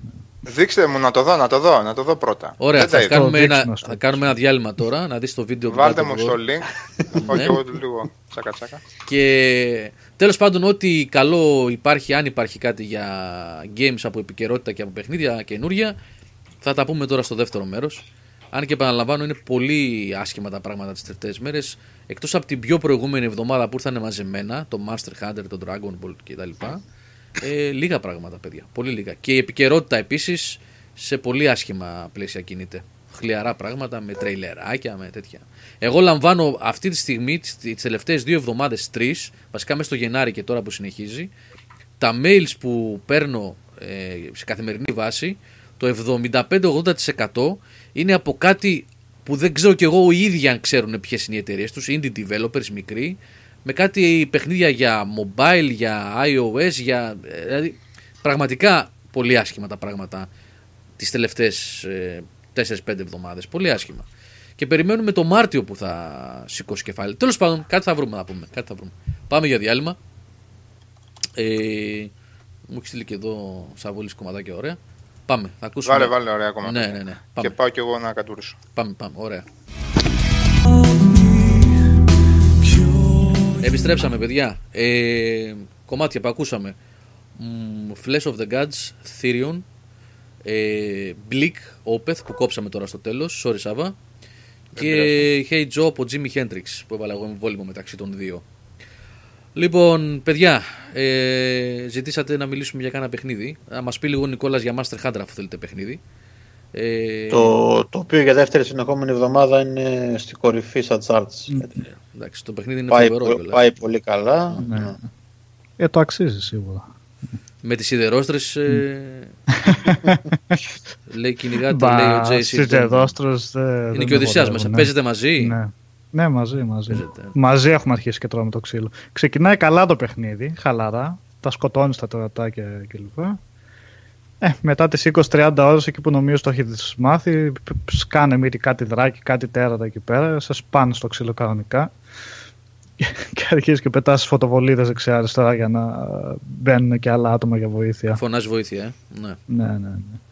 Ε, ευτυχώς το online, του τρέχει, νε- το online του τρέχει νερό, δεν έχω συναντήσει Εκτός στις αρχές μία-δύο φορές που, που με πέταξε για κάποιο προσδιοριστό λόγο τι- τις 50-60 ώρες που έχω κλείσει πάει νερό. Μπαίνουν οι, παίχτε, οι παίχτες κατευθείαν, δηλαδή με το που στέλνεις φωτοβολίδα ε, κατευθείαν γεμίζει. Άμα θες να βρεθείς με κάποιον άλλον είναι και αυτό στην αρχή φαίνεται λίγο περίεργο το σύστημα αλλά βγάζει νόημα και τελικά είναι, είναι πανεύκολο να βρεθείς με άλλο παίχτη ε, από τη friend list του και να παίξεις μαζί. Εντάξει, το παιχνίδι είναι, είναι πραγματικά εθιστικό. Το καλό είναι ότι έχει, έχει βάθος σε όλους τους μηχανισμούς του, οπότε δεν είναι αυτό που θα σου το φίξεις ώρες και μετά θα νιώσεις τύψεις. Ξέρεις να παίζεις ξανά και ξανά ένα παιχνίδι στο τέλος τι κάνω χάνω τις ώρες μου. Το Monster Hunter έχει, έχει πολύ βάθος. Έχει βάθος στο crafting, έχει βάθος στο σύστημα μάχης. Όσο περισσότερο μαθαίνεις τα, τα τέρα που πολεμάς τόσο πιο πιο ικανός απέναντί τους, τόσο πιο εύκολα μπορείς να επιβιώσεις.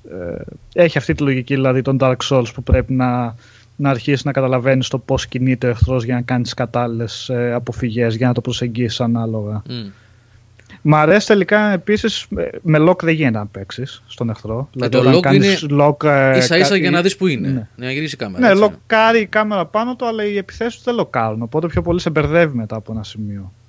Δηλαδή, όπως και να το παίξεις, για, για να σημαδέψεις με το όπλο πρέπει να παίξεις με το μοχλό. Δεν λοκάρει ποτέ, δηλαδή, όταν πατάς την επίθεση να, να γυρίζει μόνο στο χαρακτήρα. Και αυτό τελικά είναι καλό. Δείχνει, δει- δείχνει και αυτό ένα περισσότερο βάθος ε, στη στρατηγική και στο πώς θα προσεγγίσεις το τέρας. Είναι λίγο. Είναι απολαυστικό να, να, γε- να κάνεις ένα γερό χτύπημα, ένα αργό στο αλλά δυνατό χτύπημα το οποίο θα το καταφέρεις επειδή το ζήγησε σωστά, είδες που ακριβώς είναι το τέρας και να το πετύχεις ε, στο κεφάλι ξέρω εγώ και να το ρίξεις. Ποικιλία εντάξει το PSTR του είναι, είναι τεράστιο. Στις 50 ώρες ακόμα βρίσκεις καινούρια τέρατα. Παλιότερα τέρατα που είναι πιο ισχυρά και τι καταλαβαίνεις τη διαφορά. Είτε επειδή είναι πιο νευρικά σε επιθέσεις, είτε επειδή έχουν καινούργιες επιθέσεις. Ε, Ο Γιόν λέει εδώ στο Sao- Xbox το online είναι χάλια και στην την προηγούμενη εβδομάδα που είχαμε Ναι, το Σταύρο κάποιος και το είχε μίλησε πει. πολύ, Mm. το είχε πει κάποιος. Ε, ίσως να φταίει το γεγονός ότι δεν έτρεξε μπέτα στο. Έτσι δεν είναι, ή κάνω α, λάθος. δεν είμαι Ήταν σίγουρος. νομίζω αποκλειστική η μπέτα στο PS4 και ίσως αυτό να βοήθησε να μαζέψουν πράγματα, να διορθώσουν και αυτά να μην τα είδαν στον κώδικα του Xbox One. Εντάξει, ε, αυτό θέλει λίγο χρόνο παιδιά. Θέλει λίγο χρόνο. Πάντως είναι ο δεύτερος που μου γράφει στο chat Ναι, ναι. ότι στο Xbox το online είναι χάλια. Είναι περίεργο τι να πω. Λέει ο Στο Low Fiber PS4. Diet, λέει τα souls στο μηχανισμό μάχης έχουν, είχαν επηρεαστεί λιγάκι από το Monster Hunter νομίζω. Είναι έτσι; Νικόλα, εσύ πώς το βλέπεις; Ωραία από τα προηγούμενα. Άμα ήταν τα προηγούμενα όπως είναι το Monster Hunter τώρα, ναι, τότε μπορούσα να πω ότι πιθανότατα να επηρεάστηκαν. Ναι. Αλλά δεν, δεν ξέρω. Αν... Γιατί νομίζω στο Monster, στο Monster Hunter World εξελίχθηκε γενικά το σύστημα μάχης, δεν είναι ακριβώς το ίδιο. Έχει μια πιο ομαλή ροή στις κινήσεις. Δεν, δεν, δεν γνωρίζω γι' αυτό. Μάλιστα. Ε, διαγωνισμό δεν ξεκινήσαμε σε ρίφη που μπήκες για το διαγωνισμό. Με το που μπήκες καλησπέρα, αντί να πεις Γεια σας, παιδιά, τι κάνετε, ξέρω εγώ, πώς είστε. Αν κατευθείαν το διαγωνισμό. ε, θα τα κρατήσουμε για την άλλη Δευτέρα γιατί μπήκαμε λίγο φοριόζι με τα άλλα τα θέματα και το ξεχάσαμε το διαγωνισμό. Είναι, πε- έχω 6-7 παιχνίδια που μου έχει δώσει φίλος για να κληρώσουμε και PC και Xbox, αλλά τώρα επειδή πήγε η ώρα 10.30 δεν υπάρχει λόγος. Την επόμενη εβδομάδα θα τα δώσουμε. Θα μαζευτούν πολλά, θα μαζευτούν καμιά δεκαριά, θα τα δώσουμε όλα τότε. Λοιπόν, γεια σου Ρεκνούτ. Να σε καλά Ρεκνούτ. Α, αυτό είναι, αυτά είναι από τα ωραία σχόλια που μας αρέσουν για το webcast. Που λες δωράκι για τη δουλειά αύριο όπως πάντα το απόψινό webcast. Να κάνουμε ακόμη. Ε, ε. Green Light District που ρωτάει ο Dalai Lam θα έχουμε σύντομα, παιδιά. Ξεκινάει η νέα σεζόν. ναι, ναι, ναι. Γιώργο που ήσουν την προηγούμενη εβδομάδα, λέει ο Σπάρταν. Πού ήμουν άρεση Σπάρταν, εγώ ήμουν εδώ. Ο Σάβας έλειπε την προηγούμενη εβδομάδα. Μήπως μας μπερδεύεις; Α, μεσημέρι στην ιερά οδό. Την προηγούμενη. Πού με είδες εσύ, ρε; Εγαλιώτησε κι εσύ. Απέναντι από την τράπεζα πήγα να τη ληστέψω. Πες τα όλα, Σπάνο. Πες τα όλα εδώ να μην μείνει τίποτα κρυφό. Α, ναι, κατάλαβα. Την προηγούμενη. Α, ναι. Θα με δεις σε λίγες, σε λίγες εβδομάδες και θα με γνωρίζεις. Γράφτηκα γυμναστήριο Spartan City. Εκεί, εκεί με είδες. Με τρέντι τσαντάκι. Έτσι. Ναι, εκεί, με- εκεί με είδες. λοιπόν, ναι, μεσημέρι στην Ιερά Οδό. Αυτό, αυτό είναι. Με, τσαντάκι στη μέση, όχι, δεν είναι τσαντάκι στη μέση, μπανάνα ρε φιλέ. Είναι Uncharted που κρεμιέται από τον νόμο. Μπανάνα. Εκεί είμαι και εγώ. Ναι, μωρέ, ξέρεις τα μπανάνα που λέγανε παλιά. Πώς τα λένε αυτά τα. που πιάνουν στη μέση, ρε, ξέρεις. Πάνω. Ναι, ναι. Φοράγαμε στα 80s, στα 90s, ναι, ναι, ναι. Ε, εκεί είσαι. Έλα να μου μιλήσεις, ρε Spartan City, αν με είδες. Τι κάνεις, είσαι εκεί στο γυμναστήριο και δεν μιλάς. Μίλα, ρε. Τι, τι το σκέφτεσαι; Και μετά δίπλα Πόσο για. είναι στα πας γυμναστήριο; Ο, ο Άγγελος λέει και μετά δίπλα για σουβλάκια. Και όντως έχει 4-5 σουβλατζίδικα εκεί τριγύρω. Είναι και. Ναι. Ε, Εγώ σου είπα, αγαπητέ Γιώργο, ότι όταν μπεις μέσα και μετά από μια μισή ώρα περίπου καταλάβεις ότι το μόνο που έκαψες είναι 750 θερμίδες και βγει και, βγεις το, και δεις το σουβλάκι το οποίο είναι 1180, θα πεις φίλε, μια μισή Όχι, ώρα ρε, για να φάω ένα 1180. σουβλάκι. Τι 1180 το σουβλάκι, ρε Σάβα. Ήρεμα. Εντάξει, ρε Ναι, παιδί ρε, μου, παιδί λέω, μου, λέει τώρα. τώρα. Αν Ένα πέσουν οι σως αντρικό πάνω και λέμε, είναι ρε, λίγο, το Μάρι. λίγο πρασάς ρε φίλε να είναι η κατάσταση. Α, Αν άμα είναι είναι λίγο πράσινο ένα πρασάς, κιλό γύρω, εντάξει, οκ. ναι, ε, και ξέρεις και καμιά σως, εντάξει, δεν θα πάει μια 600. Α, αν βάλεις και δύο ντάνες τηγανιτέ πατάτες, ναι, προφανώς. Πάει μια 600. Άμα αν εννοούμε αυτό το τότε πράγμα, είναι ναι. Κακιά 600, έτσι, δεν είναι μπανάνες και... Όχι. Μαρουλάκια. Απλώς εσύ ότι ο μεταβολισμός παίρνει μπρος με τη γυμναστική. Δεν είναι μόνο. Ε, παίρνει μπρος, αλλά μην πας να το στουμπώσεις Ε, πάλι μην μέσα. πας στο πώ μετά. Θέλω να, πω, θέλω να πω, έχεις μετά τύψεις και λες όχι ρε φίλε, τώρα εδώ υδρώσαμε μια μισή ώρα και δεν κάψαμε τίποτα και θα πάμε, θα πάμε να τα, να τα ξαναβουλώσουμε τα πάντα. όχι, όχι, δεν δεν θα, δεν θα έχεις όρεξη για σουβλάκια μετά. Ναι. Λοιπόν, Νικόλα, έχουμε δύο ερωτήσεις εδώ που είναι και οι δύο για σένα.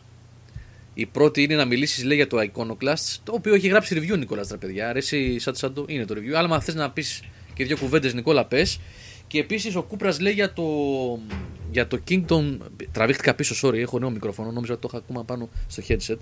Ε, για το Kingdom ε, Come Kingdom Deliverance. Αυτό, παιδιά, ε, θα έχουμε κωδικό από μέρα σε μέρα. Ο Νικόλας σου έχει στήσει να το αναλάβει αυτό. Ε, ναι, 13 Φεβρου- Φεβρουαρίου κυκλοφορεί όντως. Ε, τώρα τι να πούμε. Νικόλα, εσύ. Πες. Yeah, πέντε χρόνια στην ανάπτυξη του παιχνίδι από καινούριο στούντιο στη Τσεχία, το Warhol Studios.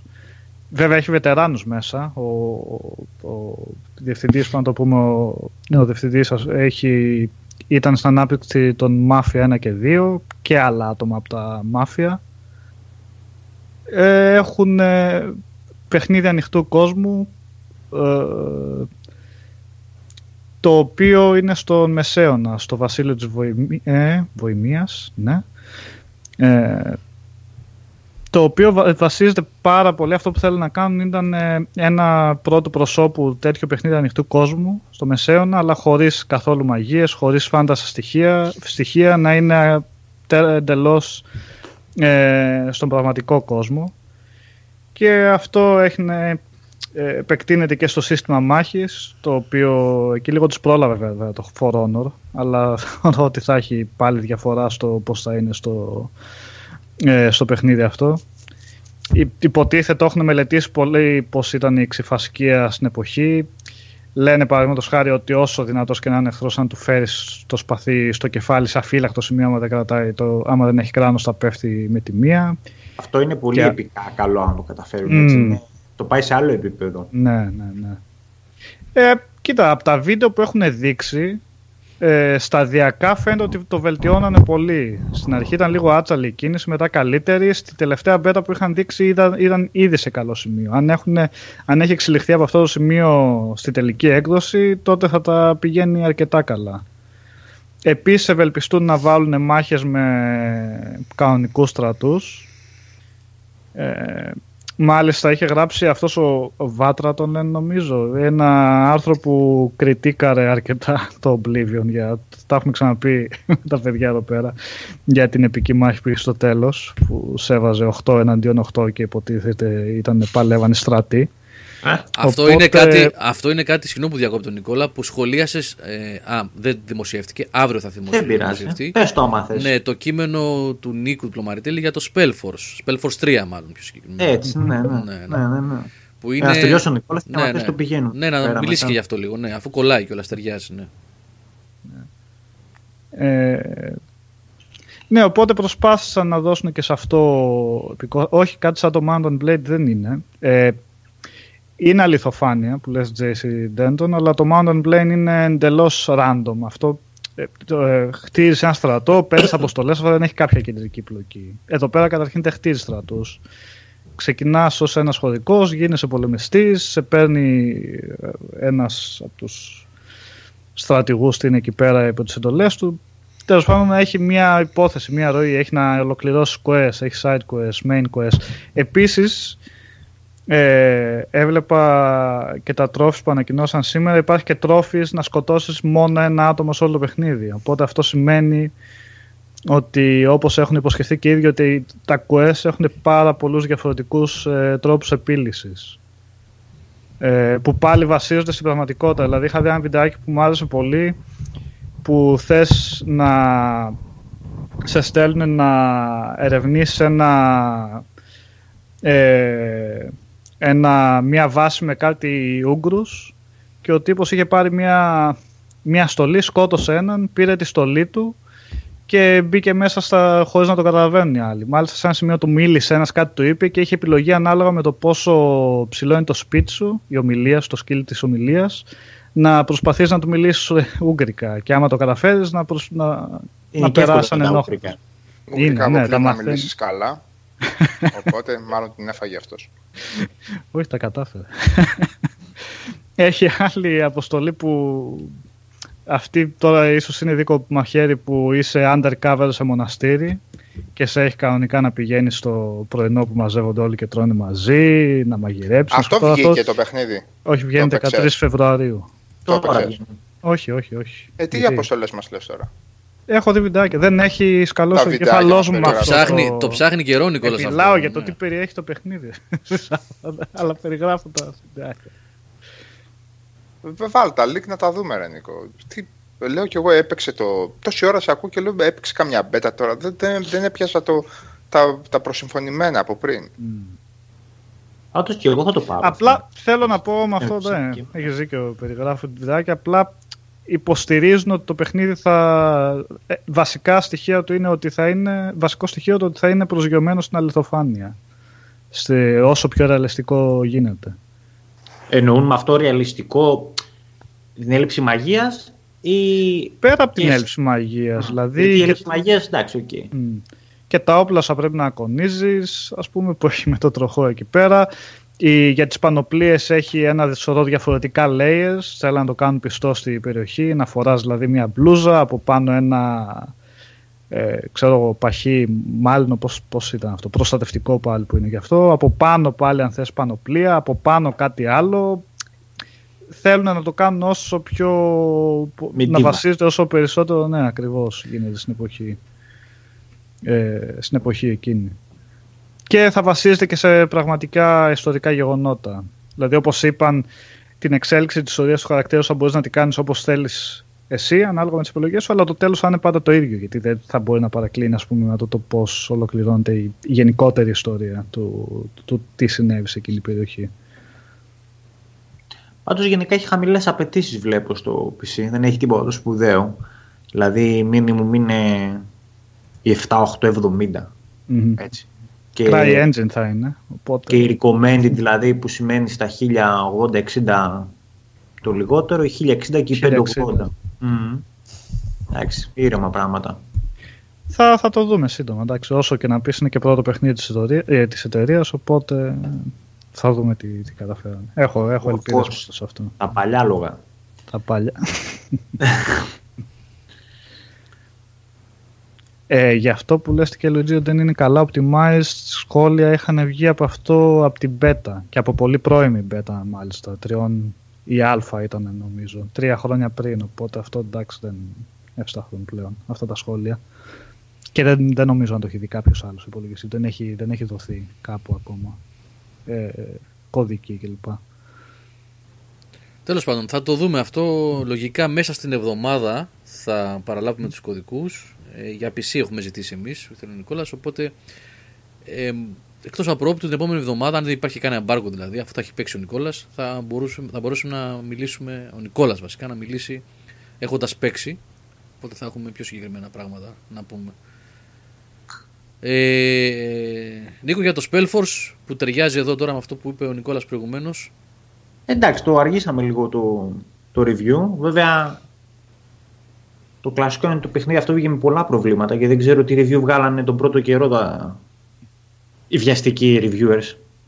Έχω, έχω, έχω μεγάλη ένσταση πάνω σε αυτό πλέον. Έχω αρχίσει και με, και με ενοχλεί πάρα πολύ. Δηλαδή, δεν μπορεί να λένε 100.000 χρήστες έχει πρόβλημα το παιχνίδι και σε ένα review να μην τα βλέπεις πουθενά. Αυτά τι διάολο. Βγαίνουν διαφορετικές εκδόσεις, παίρνουν.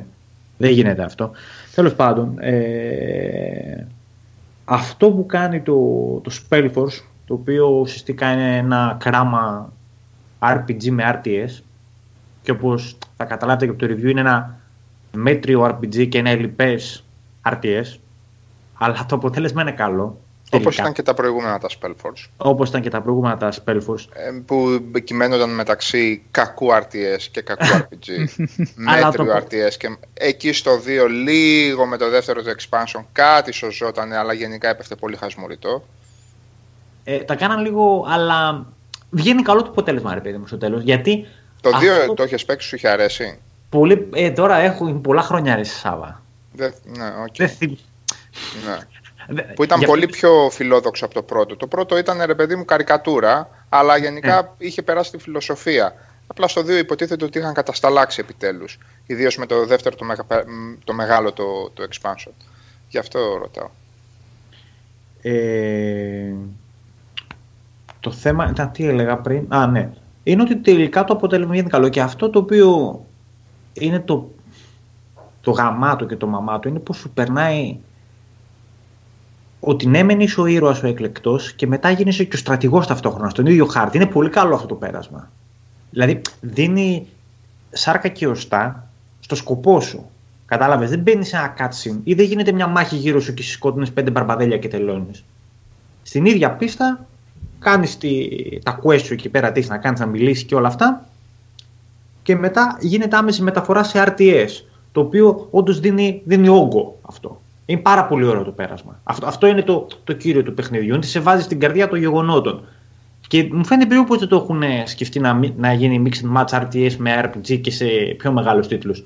Το μεγάλο πρόβλημα ποιο είναι όμως, Σάβα και παιδιά, είναι ότι οι χάρτες ενώ είναι καλοί για RTS είναι κακοί για RPG. Δεν, το level design είναι δύσκολο. Είναι πολύ άδειοι οι yeah. Ναι. χάρτες για ένα RPG. Δηλαδή για ένα action RPG που εντάξει, κάπου διάβασα ότι θυμίζει. Ειδικά όταν ακούω ότι θυμίζει Baldur's Gate, αρχίζω και φρύτω. Έτσι χάνω και τα λίγα μαλλιά που έχω. Ας πούμε. Την Baldur's Gate, ρε παιδιά. θυμίζει Baldur's Gate, το πετάμε έτσι είναι. Το ένα είναι. με, με τι πάρτι, με 6 ή 7 άτομα; Ε, τεσσάρα είναι το πάρτι μου, αλλά δεν είναι όλα τα party based δυο. Το ένα έχει 5 abilities, το άλλο έχει 500 abilities και πρέπει να ε, διαβάσεις. Ναι, γι' αυτό σελίδες να το μάθει. Είναι δυνατόν. Άιντε όλα, όλα ίσιομα.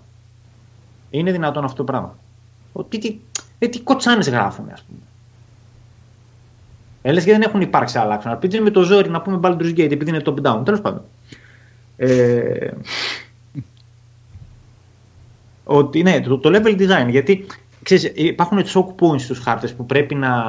και αναγκαστικά έχουν κάνει με μεγάλους, μεγάλες στροφές και μεγάλες φουρκέτες, ας το πούμε έτσι, κατά κάποιο τρόπο τους χάρτες, οι οποίοι δεν δουλεύουν πάρα πολύ καλά στο RPG και το, αυτό που έχει πριν είναι ότι είναι άδειοι. Δηλαδή δεν έχει πολλά secondary quests, δεν έχει τεράστια ποικιλία σε mobs, δεν έχει πολλά dungeons, δηλαδή χάνει λίγο από εκεί. Και ότι φυσικά είναι, είναι στα εξάρια και στα δύο ρε παιδί μου, στα δύο τα ξεχωριστά τα, τα στοιχεία του. Πανέμορφο είναι, ωραία ιστορία έχει, μεγάλο είναι. Ένα μου πήρε 50, 45 γράφους στο κείμενο, απέναντι τα παραπάνω, γιατί βλέπω τώρα ότι έχω γράψει 72 ώρες έγραψα. Ε, αλλά μια φορά το ξέχασα να το πεις, επειδή και βγήκα έξω, οπότε είναι λίγο ψεύτικο το γι' αυτό Είναι λίγο λιγότερες. Εκεί 50, δεν ξέρω τώρα. Τι άλλο, απλώς δεν θυμόμουν και εγώ ρε Σάβα καθόλου το 2. Καθόλου δεν το θυμόμουν. Γι' αυτό και δεν το έγραψα, δεν το Ναι. ανέφερα στο review. Δηλαδή δεν, δεν το έκανα συγκριτικά. Ναι, καλά, ναι. Είχα κατάλαβα. πολύ, πολύ αμυδρή εικόνα είχα. Οκ. Δεν έχει. Πότε Γιώργο θα τον ανεβάσει στο review? Ε, αυτό αύριο το πρωί θα το βγάλω. Έτοιμο. Ε, είναι, εντάξει. στημένο. Ε, αύριο το πρωί. Νίκο, σου- επειδή είπες για τα μέτρα στοιχεία του στο RPG κομμάτι, στο RTS. Στο RTS. Ε, basic, basic, πολύ βασικό base building. Έτσι. Δηλαδή ούτε κλειδωμένα Πόσο κτίρια μου πίσω από σπάνε τέτοια. αυτά, ρε. Το πρώτο Μμ. βασικό αυτό.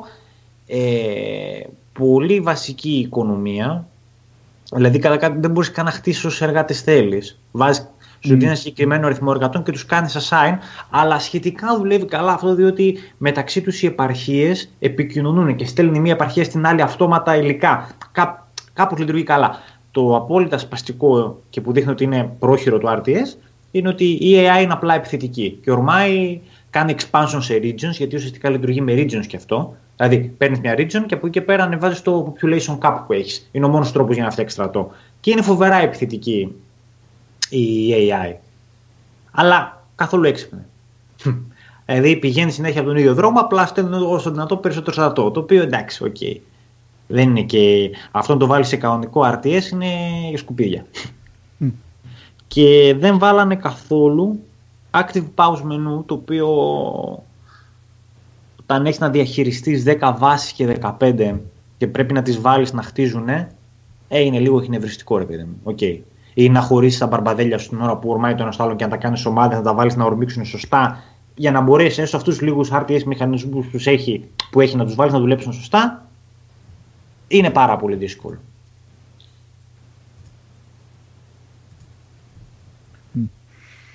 Μάλιστα.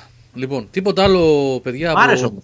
Σ' άρεσε, Νικόλα, ε; Εσύ- Δεν θέλει, μ' άρεσε. Ναι. Εγώ δεν τα έχω δει καθόλου αυτά τα παιχνίδια. Πιστεύεις ότι ε, αν άφηνε κάτι στην άκρη ένα από τα δύο καρπούζια που έχει όχι, πιάσει. όχι, όχι. Μμμ. Όχι, θα ήταν, Καλά, αυτό που κάνει. Αυτό που κάνει. Τουλάχιστον του Για- δίνει χαρακτήρα, λες αυτό, ε. του δίνει χαρακτήρα και έχει και world building. Αυτό είναι, είναι καλό ρε παιδί μου. Οκ, δηλαδή έχει και μια ιστορία. Οι χαρακτήρες έχουν και 1000-1500 γραμμές διαλόγων ο καθένας, ξέρω εγώ. Κατάλαβε. Έχει δηλαδή, έχει content. Απλά δεν θα ενθουσιάσει σε τίποτα. Καλές προσπάθειες είναι γενικά. Δηλαδή, μπαίνει μια προσπάθεια μέσα να δημιουργηθεί κάτι ξεχωριστό, κάτι δε- Μμμ. ιδιαίτερο σε αυτό, Αυτό το τομέα. ακριβώς. Δηλαδή, δεν μπορείς να το παραβλέψεις κιόλας.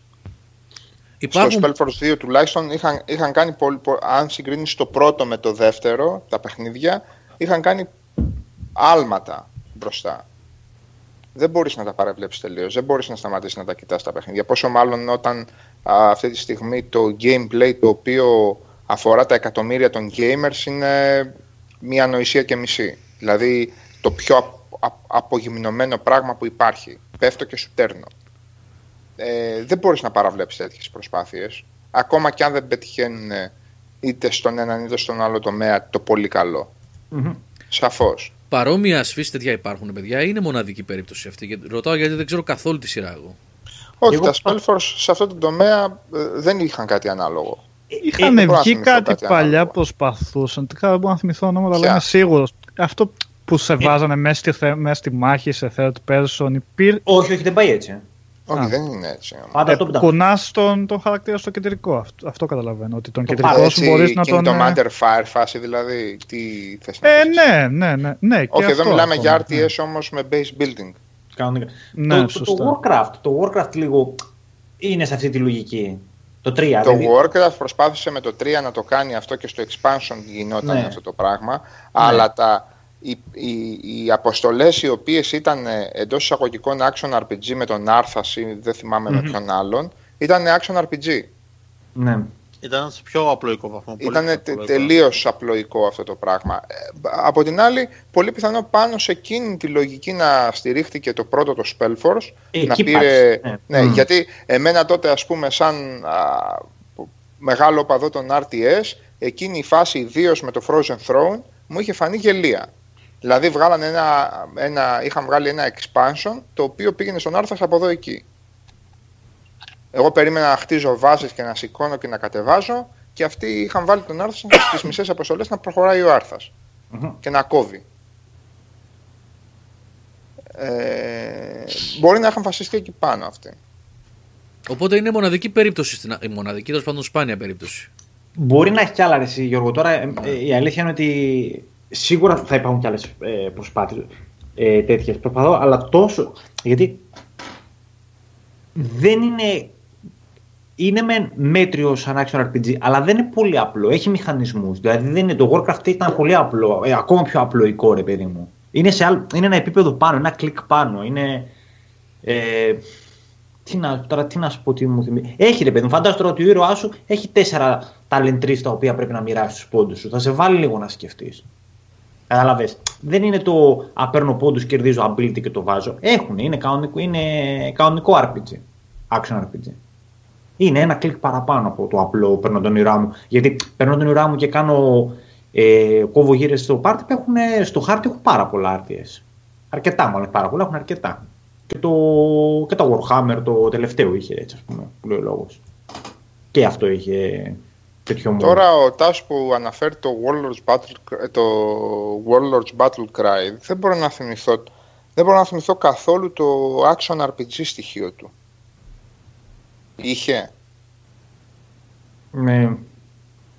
Ναι, και σαφώς όπως λέει ο Shadow Catcher, το Brutal Legend. Είχε, Ναι, το Brutal Legend το σκέφτηκα και εγώ, αλλά. είχε ναι. αυτή την, Είχε, την, περίεργη- την, την μίξη, αλλά επίσης τα άφησε. Δηλαδή π- πέρα από το heavy metal στοιχείο το οποίο ήταν πάρα πολύ ωραίο και on the spot, τα άφησε και τα δύο ημίγυμνα. Ναι. Ο Αντρέα λέει εδώ για το DD Dragon Shard. Όχι, το D&D Dragon, το Dragon Shard σαφώς ε, καλά λέει ο Αντρέας, αλλά το action RPG του στοιχείο, γιατί αυτό το είχα τελειώσει 4-5 φορές, γιατί μου είχε αρέσει κιόλας, ήταν πολύ minimal. Πάρα πολύ minimal. Και το Warlord, τέτοιο έχει ναι, το Battle κυκλοφορήσει Cry τότε. 3, ναι, ρε, εσύ, πω. Δεν, το, δεν το έχω παίξει, δεν, α, δεν το έχω παίξει για να έχω άποψη. Όχι, δεν το ξέρω. Το Warcraft 4, ναι. Πάντως δεν ξέρω Νίκο τι διάβασες και είπες ότι τι στο διάλογο που τα βλέπουν τα στοιχεία και εγώ δεν τα βλέπω και για τις κριτικές ξέρω εγώ, για ποιο έλεγες τώρα, για user reviews Μέχρι έλεγες, και στο για τι πράγμα Wikipedia έλεγες. υπάρχει. Στο Wikipedia το link από κάτω, γιατί το έχει κάνει αυτό χρήστης, το έχει προσθέσει. Ναι, Βάζουν ένα αλλά Baldur's Gate και σε κάποια review που διάβασα, η πρώτη τέτοιο είναι το Baldur's Gate. Και λέω εντάξει, ρε παιδιά, σοβαρευτείτε λίγο. ναι. Δηλαδή, δεν συγκρίνει ένα παιχνίδι που άμα βγαίνεις σαν RPG θα ήταν του 5 με ένα δεκάρι και λες μια. Δηλαδή, δεν μοιάζουν καν. Όλα, αυτό το όλα έσχημα μου τη βιδώνει πάρα πολύ. Ναι. Εγώ πάλι για δικό σου, δικό σου review είχα στο, και- στο μυαλό μου, γιατί μεταξύ Watch Dogs 2 που είπα έτσι να το, το είχα βρει και πολύ φθηνό και το ολοκλήρωσα και το Shadow Warrior που παίζω τώρα και με έχει πρίξει στο Xbox γιατί έχει ηλίθια κόμπο. Έχει... Ναι, έχει κόμπο με την κατάνα, αλλά είναι Α. ηλίθια. Α, Δύο Μμ, φορές ναι, αριστερά τον θυμάμαι, μοχλό, θυμάμαι. και σκανδάλι. Ή Μάρτον. ή Ναι, Μάρτον ναι, να ναι. κάνω heal, να με έχουν φάει τα δαιμονάκια και εγώ να μην μπορώ να κάνω heal. Να μην αναγνωρίζει την κίνηση. Ναι. Κρίμα. Πολύ κρίμα αυτό το πράγμα. Δηλαδή θα είχε. Βάλ το radial menu. Τι θέλεις τώρα; Skill θέλεις για να κάνεις δύο φορές το. Βάλ το radial menu να το κάνω ρε κουμπάρε. Ναι, το πρώτο. Όχι το πρώτο πρώτο. Το πρώτο τώρα. τα, τα τώρα της Flying Hawk. Πώς το λένε. Λίγο κουραστικό δεν είναι. Πώς σου φαίνεται εσένα. Είναι ρε φίλε, αλλά εμένα αυτό το, το arena based, το shooter φάση Doom δηλαδή, μου αρέσει ούτως ή άλλως. Αλλά αν ξαναβγώ σε chapter γιατί είμαι στο 7ο και ξανά έχει μπαμπού Ε, και, με αυτό και είναι το δρομάκια θέμα. μέσα Αυτό σε είναι μπαμπού, κουραστικό, δηλαδή ναι. θα, θα λιποθυμίσω, δεν γίνεται άλλο. Και Αυτοί, έχουν την απέτηση να βρίσκεις και τα μυστικά. αυτοί έχουν Δεν κάνει και τρέπονται. το άλλο που έλεγε στην Παρασκευή Σάββατο. Ποιο; Πες το, ρε, την Παρασκευή που λέγαμε, ένα Ποια είναι η FPS. ιστορία; Ε, πες το ρε, αυτό που σ' άρεσε. Που Α, το έλεγες- hard reset. το hard reset, μπράβο, ναι. Οι Επίσης ίδιοι. αυτός Α, είναι οι ίδιοι λογικής είναι. είναι. Ναι, οι ίδιοι. Αυτό είναι τρέχω. Τρέχω και δεν σταματάω. Είναι φάση Doom, ρε παιδί. Αυτό μου. είναι Αυτή Doom, η ναι, ναι, λογική. ναι. Όπως είναι τα Shadow Warrior, το Shadow Warrior, 3D Realms κτλ. Ε, Αυτή είναι η λογική. Δεν είναι λογική κα- καθόμαστε, παίρνουμε κάλυψη και τους βγάζουμε έναν ένα στρατηγικά. Σε βλέπουν και ξ- ξεκινάει ο, ο κακός χαμός. Λοιπόν, αν εξαιρέσω λίγο τα κόμπο και αυτή την ανακύκλωση, όχι πάντα γιατί έχει και ενδιαφέροντα σημεία, αλλά έχει μια ανακύκλωση περιβαλλόντων που απλά δείχνει το, το budget του παιχνιδιού ότι είναι χαμηλό. Τέλος πάντων, μεταξύ αυτών των σχετικά casual τίτλων, είπα να ασχοληθώ με το Torment, έτσι για πλάκα. Το καινούριο. Ε, το καινούριο. Mm-hmm. Ε, εγώ είμαι σφόδρα απογοητευμένος από το Torment. Ναι. Δηλαδή, mm. εγώ στις 20 περίπου ώρες δεν βλέπω πώς δικαιολογείς καν εσύ το 7 και μετά για πλάκα πήγα στο Metacritic και έχω δει κάτι 90 και κάτι εκατοστάρια ρε φίλε και λέω τι στο διάλογο τώρα, ήθελαν να, να, να κάνουν δημόσια σχέση με την Exile, ας πούμε. Τι ήθελαν να κάνουν. Ήταν λίγο να σου πω Ρε, Νίκο, εγώ ε, ειλικρινά, όσο κι αν πω ότι αγα, αγαπάω το novelty σε ένα παιχνίδι, ναι. όταν μου τρως τον, ένα αριθμό και με κρατάς τέσσερις ώρες σε διαλόγους, ναι, πάρα πολύ.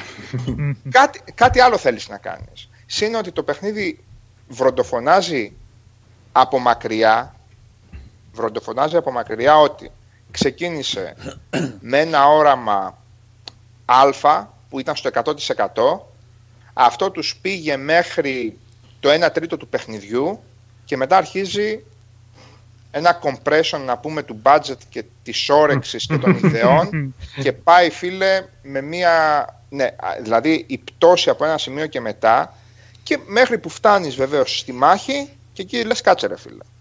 Ιδέες για να πείτε στους διαλόγους είχατε. Ιδέες για να στήσετε τον κόσμο είχατε. Ταλέντ, καμιά μηχανή φοβερή για να τρώτε πόρους σε σχεδιασμό και το ένα και το άλλο δεν είχατε. Εντάξει. Ε, δηλαδή να, να, να, φάτε εργατικό δυναμικό και πόρους και προσπάθεια και εργατόρες στα γραφικά. Ε, σε αυτή την, την, την άτιμη τη μάχη, εγώ δεν μπορώ να το συγχωρήσω αυτό σε τέτοιο παιχνίδι. Δεν είναι καλή μάχη, όχι. δηλαδή δεν μπορείς να, να μη... Τίποτα, ένα απλοϊκό πράγμα, ένα mm. τίποτα. Λοιπόν, και έχω την εντύπωση, Ρενίκο, νομίζω ότι το, το διάβαζα, το είχα διαβάσει τότε και στο review, ότι από ένα σημείο και μετά το παιχνίδι γίνεται γελίο.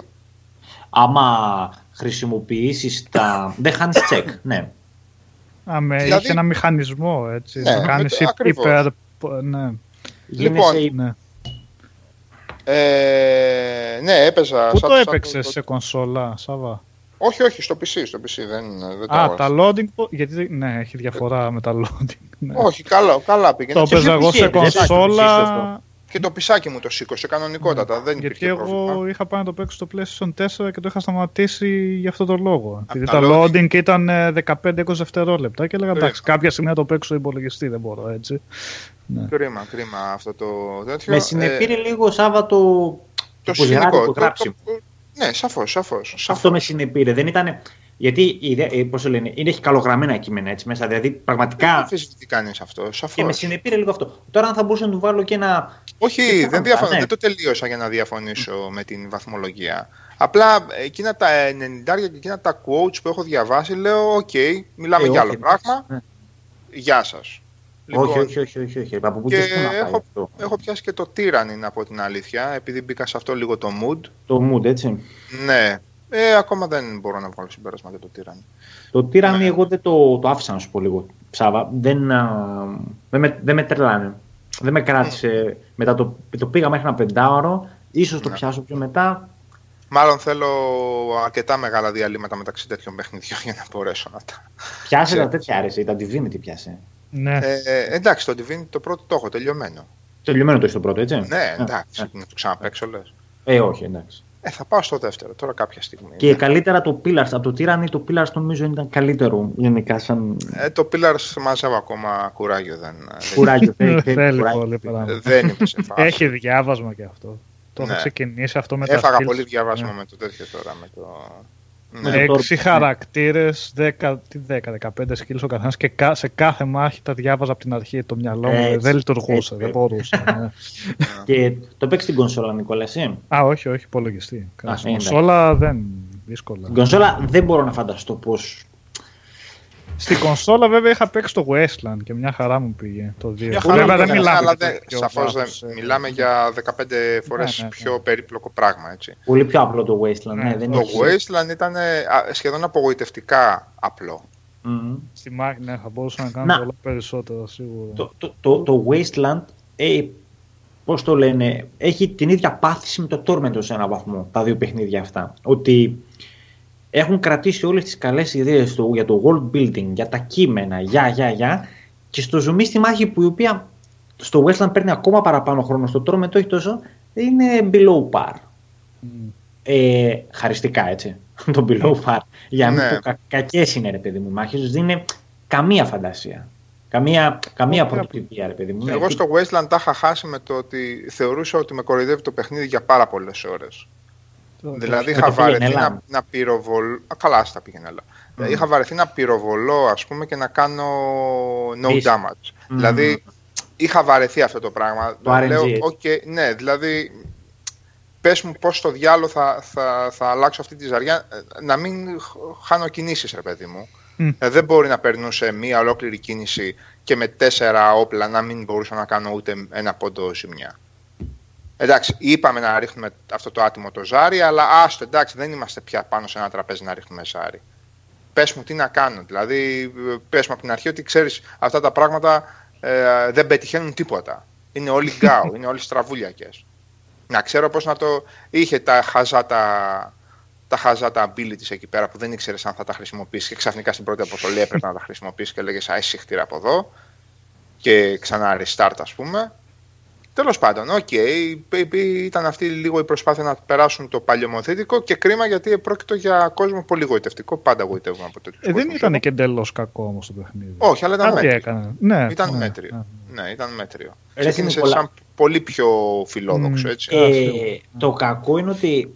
Δες, δες, δες ποιο είναι το μεγάλο πρόβλημα με αυτά τα τέτοια. Είναι ότι είναι πολύ μεγάλα παιχνίδια. Επενδύεις πάρα πολύ χρόνο Μμ. και, Ναι, ρε, τεράστια, τεράστια. Ναι. Οπότε θες Ε, να έχει και μια. Ναι. και θες να έχει. Δηλαδή, είδες, τη, τη βλέπεις τη διαφορά του Divinity 2 με, ας πούμε, του Westland. Κατάλαβες Ε, καλά, δεν συγκρίνουμε. Ναι. Ναι, Εμένα το αλλά- Westland με κράτησε επειδή λατρεύω του πώ-το-αποκαλύπτει κόσμος. Διαφορετικά αυτό. δεν είναι. Ναι. Αλλά, Αλλά η το διαφορά πώς είναι θέλεις Ένα χαοτική, παιχνίδι ναι. που κρατάει 100 ώρες και τι σου προσφέρει το άλλο παιχνίδι που κρατάει 100 ώρες. Είναι Όχι, δηλαδή. εγώ δεν θα δίνω 100 ώρες στο, στο Πρέπει να Westland, βάλεις. φίλε, Το ούτε... Westland πόσο είναι, κανένα 60 είναι; Δεν ξέρω, αλλά δεν θα το πήγαινα τόσο. Δεν- με, με τίποτα, με τίποτα. Για, με ποιο- τίποτα. για το Westland. Ναι, Α, ναι, ναι, ναι. Όχι στο Westland, στο τέλος το τελειώνεις και λες σουφ τελείωσε. Στο Α, Divinity ακριβώς. Νίκο, θυμάσαι Αυτό, το τελειώσαμε αυτό, και λέγαμε αυτό. να έχει άλλες 100 ώρες, ας πούμε. Γιατί σε πιάνει. Όχι, τέλειωσε. Τώρα τι. Το Westland Αυτό τέλειωσε θα και βγεις δεν σε έλεγες κονσόλες. όχι. Το Ε, Divinity. θα το βγάλουν, να το βγάλουν. Μμ. Αφού βγάλαν το πρώτο, σιγά. Ε, δεν νομίζω. Στο PC σου θα το παίξει αυτό όμως. Ναι, καλά. Αν, α, αν χαντακωθεί το bitcoin και σταματήσουν οι ηλίθιοι να κάνουν mine, Αν εξορίξουν όλο μπορεί, το coin και- μπορεί. Ε, δεν παίζει να μην το βγάλουν. Δεν φαντάζομαι να, το, να μην το βγάλουν αυτό. Έτσι κι αλλιώς παρόμοιο ίδιο στήσιμο, μάλλον δεν έχει με το πρώτο. Ίδιο. Ναι, δεν. Α, ε, Γιώργο, να κάνω κάτι που είχα ξεχάσει και να το πω την προηγούμενη εβδομάδα. Μμμ. Είναι λίγο. Ναι. Τελειώσατε, παιδιά. Μμμ. Είναι λίγο. Τέλος πάντων, ήταν για ένα σχόλιο που υπήρχε στο Fallout VR από κάτω. Δεν μπόρεσα να απαντήσω γιατί δεν πρόλαβα και τώρα πέρασε ο καιρός. Δεν ξέρω αν το διάβασε κανένας. Σχολείο. Ναι, ρε παιδί μου, είχε, υπόθηκε κάτι ότι εγώ ας πούμε δεν θέλω να υπάρχουν. Γιατί έκανα ένα review στο Fallout VR, ότι δεν θέλω να υπάρχουν μεγάλα παιχνίδια ή κάτι τέτοιο. Μεγάλα σε έκταση παιχνίδια. Ναι. Ε, από πού και ως πού καταρχάς νομίζω ότι από την πρώτη στιγμή το έχουμε στηρίξει το VR. Εγώ και ο Γιώργος τουλάχιστον σίγουρα, αλλά και όλο το site. Αλλά δεν σημαίνει ότι θα κατεβάσουμε και τα βρακιά μας επειδή η Bethesda έβγαλε ένα παιχνίδι 100 ωρών το οποίο όμως δεν ανταποκρίνεται σε αυτό που μπορεί να προσφέρει ακόμα και σε αυτή την, σε αυτή την α, που είναι στα σπάργανα η τεχνολογία ακόμα ε, κατάσταση. Δεν σημαίνει κάτι ότι επειδή θέλουμε μεγάλα παιχνίδια, μας έρχεται ένα μεγάλο παιχνίδι, πρέπει και αυτό με το ζόρι να το, επικρατη- να το επικροτήσουμε γιατί έτσι πρέπει. Από τους καλύτερους περιμένεις τα καλύτερα. Δηλαδή δεν μπορείς να έχεις χαμηλές ε, πώς το λένε, απαιτήσεις από την Bethesda. Χαμηλές απαιτήσεις έχεις από μια indie άγνωστη εταιρεία που μπαίνει στο VR gaming ή οτιδήποτε αλλού και λες ok, το κοιτάς με ένα μάτι με ένα μάτι διαφορετικό. Είχε, είχε υποθεί που θα να έχουμε κουβεντιάσει ποτέ ότι. ε, δηλαδή, εμένα μου έδωσε την αίσθηση ότι δεν είναι έτοιμο ακόμα γιατί είναι άβολα, ρε παιδιά. Ακόμα δεν τα αγαπάμε τα VR, τα, τα, τα στηρίζουμε, αλλά είναι άβολο να παίξω 100 ώρες το παιχνίδι. Τι να κάνουμε δηλαδή. με το- Και δεν είναι, δεν είναι θέμα μόνο υποκειμενικό αυτό. Αν θέλει κάποιος να κωφεύει και να εθελοτυφλεί και να νομίζει ότι μπορείς να βγάλεις 100 ώρες έτσι υπερβολικά άνετα, οκ. Αλλά νομίζω ότι θα λέει ένα μικρό ψέμα στον εαυτό του. Ναι, τώρα το διαβάζω το σχόλιο που λες του, του φίλου του παιδιού εδώ πέρα. Ε, ε, δεν το λέω, δεν θέλω να τον. ε, Επειδή απλώς ξέχασα Όχι, ρε να παιδί απαντήσω, μου, ρε συζήτηση. έτσι. Ναι, εντάξει, Και πέρασε ο ναι. καιρός μετά και δεν ήθελα. Εντάξει, ναι, οκ. Ε, είναι πολύ μεγάλο για να το διαβάσω τώρα όλο αυτό. Εντάξει, έχει Όχι, δεν διαφορετική- θέλω να το διαβάσει απ' έξω. Ναι, εντάξει, έχει ρε, διαφορετική απλά- άποψη το παιδί. Ναι, Ναι, εντάξει, ναι, ναι, ναι. Εντάξει, οκ. Απόψεις είναι. Εγώ καταλαβαίνω αυτό που λες και εγώ συμφωνώ μαζί σου. Το Fallout VR δεν το έχω δει. Καλά, εννοείται ούτε καν PC δεν έχω. Πόσο μάλλον Vive για να το. Ή ξέρω εγώ ότι, οκ, ε, η το Resident Evil 7 ότι είναι γενικά το πιο καλό VR παιχνίδι, έτσι, αλλά παίζεις με motion controllers, ε, έτσι, αυτό δεν, όχι με motion, με, με αναλογικά controllers. Ναι, ναι. Οκ, για να πεις μια τέτοια ατάκα, ο, ή ο καθένας μας να ισχυριστεί αυτό το πράγμα, πρέπει να έχει παίξει όλα τα, έχει παίξει κανείς τα καλά VR του HTC. Από εδώ που είμαστε μεταξύ μας ή από τα παιδιά που είναι στο chat. Τα πραγματικά VR. Δηλαδή πώς, πώς, πώς το πετάμε έτσι αυτό, πώς το λέμε ότι αυτό είναι το καλύτερο. Το θέμα Ένα ποιο raw είναι- data ας πούμε. Ναι. Να σου πες το σαγόνι τα πες το raw data. Που, μπαίνει- που είναι και γάμο τα παιχνίδια. Ε, πραγματικού VR, έτσι. εγώ- Δηλαδή, με την έννοια ότι. Ε, τι, θέλω, τι θέλω να σου πω, ρε Γιώργο, που θέλω να καταλήξω ότι γιατί το Raw Data ή το Arizona Sunshine, το όπλο, το βάζεις και το βγάζεις από τη θήκη σου, το οποίο ναι, ρε γαμώ το, γι' αυτό παίζει το VR. Αυτός είναι, στο- αυτός είναι ο σκοπός του VR. Να, να κάνεις κάποια πράγματα διαφορετικά. Ε, τι να το κάνουν ακριβώς σαν το, σαν, το, σαν το κανονικό παιχνίδι, απλά φορώντας την κάσκα. Θέλουν να έχει πράγματα γκυμικές τέτοιες. Νομίζω ότι από ό,τι διάβασα και στο σχόλιο τώρα πολύ γρήγορα, ε, μάλλον δεν έγινε κατανοητό αυτό που έγραψες, γιατί εγώ το διάβασα πολλές φορές στο review Ναι. ε, και στο στήσιμο βέβαια και μετά. Ε, είναι το πρόβλημα το ότι ε, πιο πολύ σαν αρπαχτή φαίνεται το Fallout VR και ότι ε, πρακτικά συμβαίνει αυτό που περιγράφεις ότι ε, πήραν ε, το κανονικό παιχνίδι χωρίς να το προσαρμόσουν έτσι όπως έπρεπε σε VR περιβάλλον Πλήρως. Έτσι. Όχι Ναι. ότι δεν αλλάξει τα Ναι. πράγματα, οκ. Είναι ότι τι περίμενα εγώ, γιατί εγώ έκανα το review. Κατάλαβες. ε, ναι ρε παιδί μου ναι, ναι. Δεν πρέπει να το επαναλαμβάνω αυτό κάθε φορά, έτσι ότι είναι η άποψή μας, είναι χαζό αυτό. Ε, το Ναι. θέμα είναι ότι πρέπει να καταλήξουμε στο τι ζητάμε από το VR τελικά. Εγώ το υποστηρίζω στεναρά, το έχω πει πολλές φορές. Μ' αρέσει πάρα πολύ. Ε, όμως παιχνίδια που ε, ε, θα ήθελα πολύ, θα ήθελα πάρα πολύ να, τους, ε, να τα επιβραβεύσω με ψηλότερο βαθμό ε, που σχεδιάστηκαν πάνω στο VR δεν αξίζουν.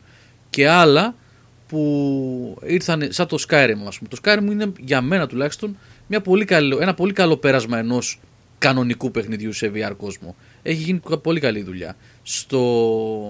Να, έχουμε και τον Οδυσσέα ο οποίος παίζει πολύ VR και γράφει το Arizona λέει και το ROS στο PSVR είναι ζαλάδα σκέτη. Α, Αντίθετα, υπάρχουν, ναι. Υπάρχει το Raw Data στο PSVR και το Arizona; το RO δεν το ξέρω, δεν το έχω δει. Το Arizona το έχω δει, ναι, και δεν παίζεται. Ναι. Γιατί.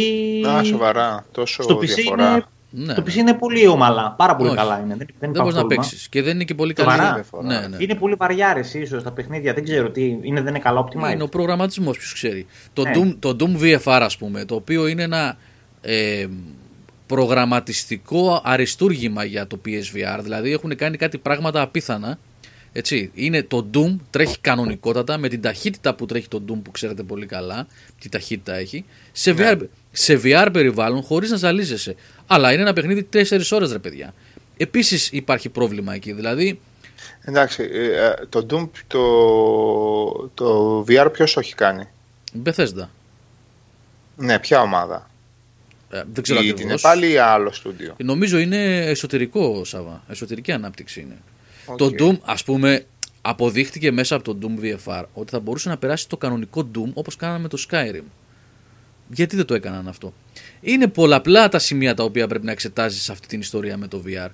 Ε, Το αν κάνουν αρπαχτές, το αν κάνουν αρπαχτές παιχνιδιών που έχουν ήδη κυκλοφορήσει και τα μεταφέρουν στο VR, αρπαχτές παιχνιδιών που σχεδιάζονται πάνω σε VR και βγαίνουν μόνο και μόνο για να ε, εκμεταλλευτούν το όνομα και να. μάλλον την τεχνολογία και να πάρουν ένα γρήγορο κέρδος. Ε, θέλει ψάξιμο. Θέλει ψάξιμο και θέλει προσέγγιση προσεκτική το VR στην, ε, στην εποχή που ζούμε. Γιατί είναι ακόμα σε φάση ε, Ναι, απλώς σου λέω, δεν είναι κάτι που δεν θα δοκίμαζα το Fallout VR, δηλαδή θα το έπαιζα. Έχω γράψει και αρκετές ωρίτσε. Αλλά όταν θέλεις να πάρεις και να δείξεις σε κάποιον, ξέρεις τι, αυτό είναι το VR, ε, δεν, είναι, δεν κάνει κάποια πράγματα που έπρεπε να κάνεις σωστά. Δεν μπορείς να ανοίξει, να, να φέρνει το control και να ανοίξει το τέτοιο. Ναι, υπάρχουν δείγματα. Ναι. Είναι σαν χλαμάρα αυτό. Εγώ είναι καταλαβαίνω τι λες. Εγώ καταλαβαίνω τι λες. Καταλαβαίνω γιατί το έχω δει σε άλλα παιχνίδια να συμβαίνει αυτό. Ή να σου βγαίνει το Pip Boy στο χέρι και να πρέπει να πάθεις εξάρθρωση, πώς το λένε, καρπού, ρε παιδί μου. Δεν ξέρω αν παθαίνει κιόλας Σάβα εξάρθρωση ο καρπούς, δεν ξέρω αν. Όσο μια χαρά. Α, τρίτη καρπούς που κάνεις από την άλλη, κάτσε ρε. Κάνε το λίγο πρακτικό να πούμε, διάολε. Εξάρθρυμα. Ψά- Ψάξτε τα λίγο τα controller σου. Ναι, το πρόβλημα Δηλαδή, οπότε στην ιστορία Πράγματα με που έχουν το. λυθεί από άλλα παιχνίδια. Ακριβώς. Ναι. Α, μπράβο, Μμ. αυτό είναι. Α, Αυτό μπράβο, είναι. Το είπες. Αυτό μου Είναι φάνηκε θέματα που περίεργο. έχουν λυθεί στο VR περιβάλλον και δεν εφαρμόζονται στο Fallout. Αυτό θες να πεις; Ναι, αυτό. Ναι. Οκ. Αυτό ε, ούτε, ούτε καν δεν το είπα για να κριτικάρω το σχόλιο, απλώς επειδή είχε θέσει κάποια ερωτήματα και ήθελα να δώσω την άποψή μου γιατί άργησα να απαντήσω. Δεν μπόρεσα να απαντήσω εκείνη την περίοδο, την α, στιγμή.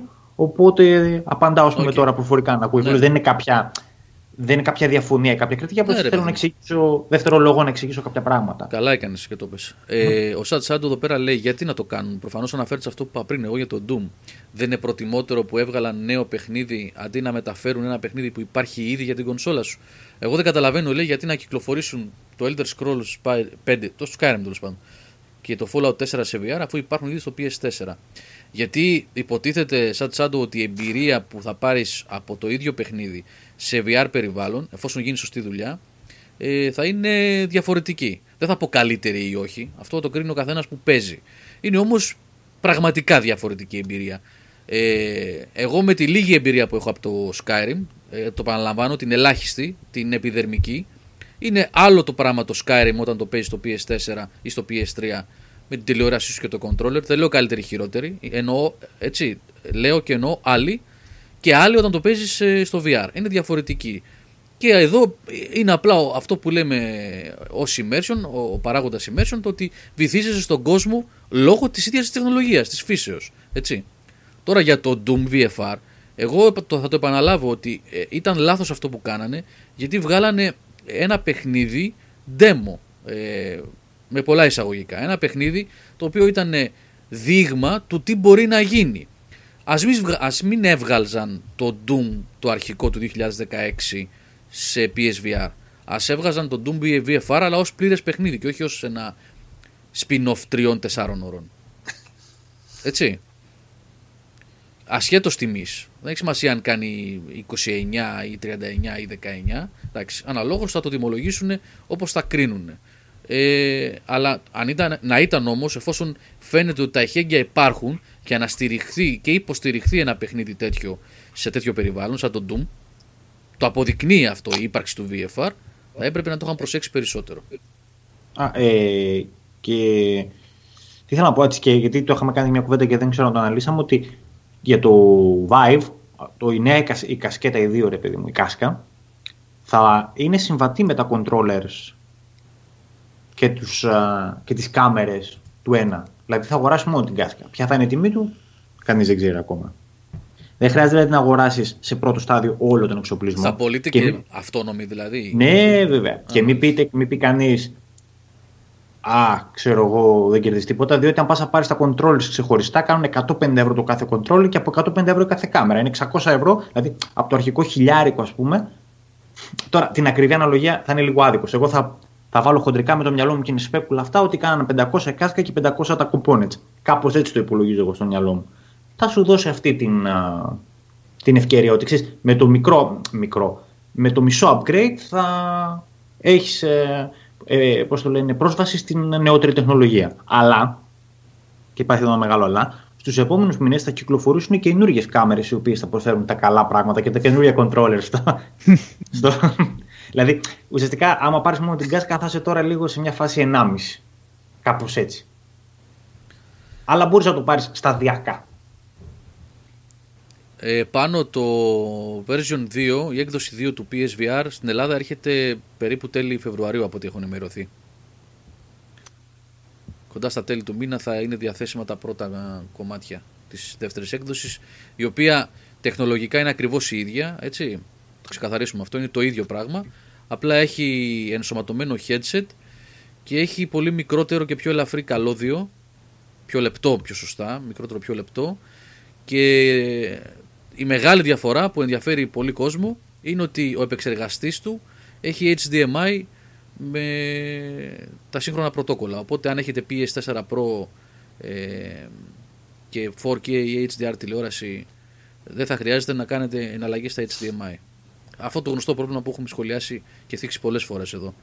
Ότι ήταν το μεγάλο λάθος.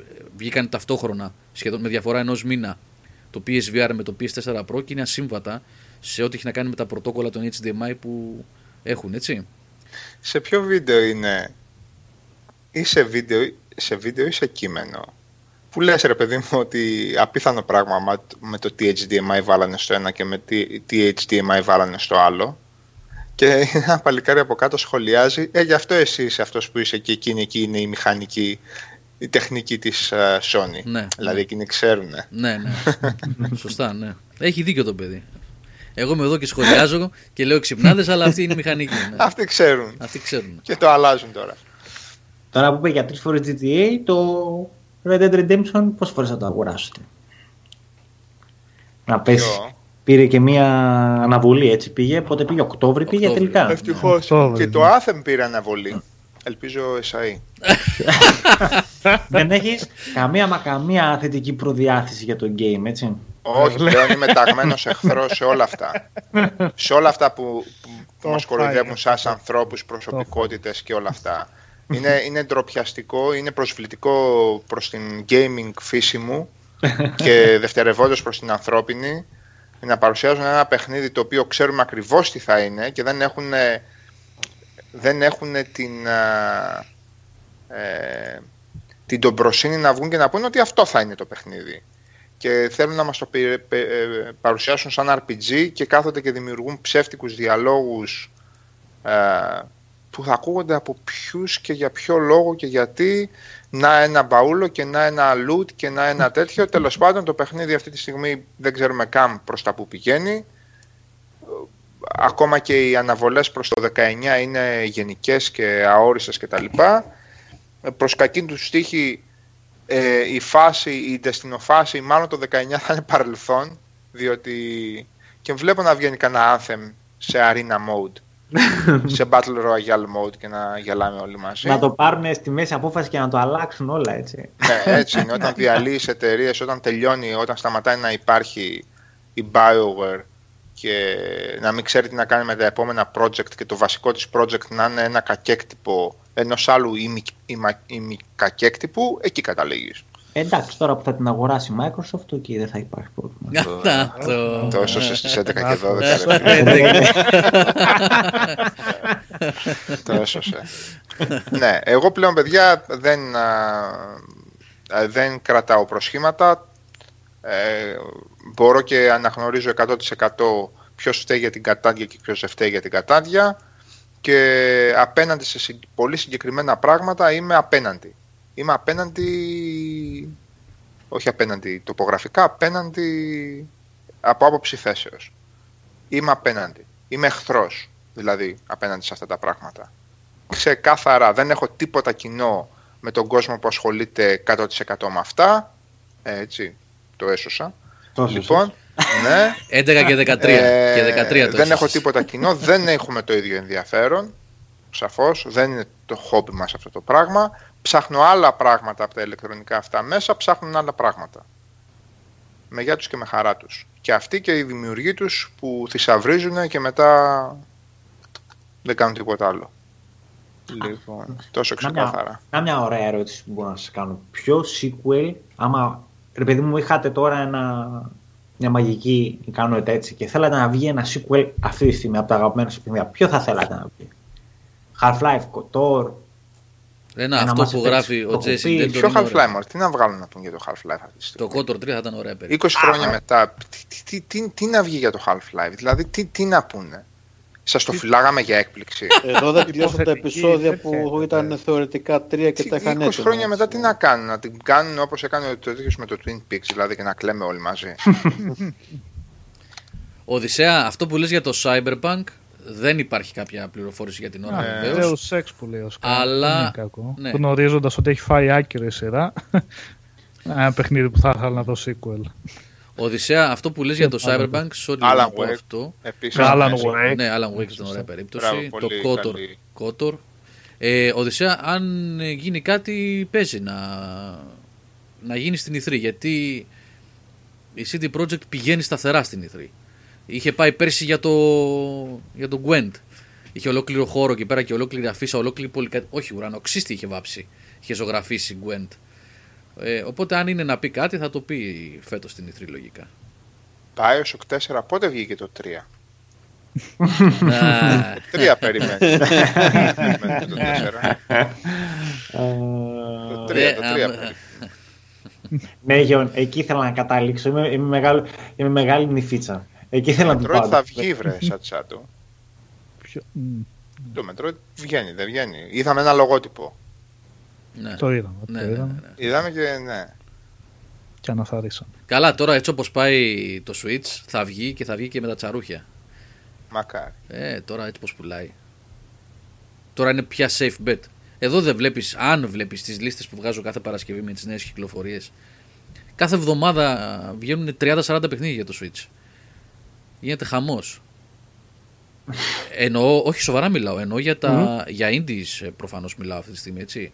έτσι. Και τα multiplatform πλέον περνάνε σε πολύ μεγάλο βαθμό, αλλά θέλω να πω ότι έχει γίνει πλατφόρμα ε, που προστίθενται παιχνίδια σε καθημερινή βάση πλέον. Η επιτυχία οδήγησε σε software.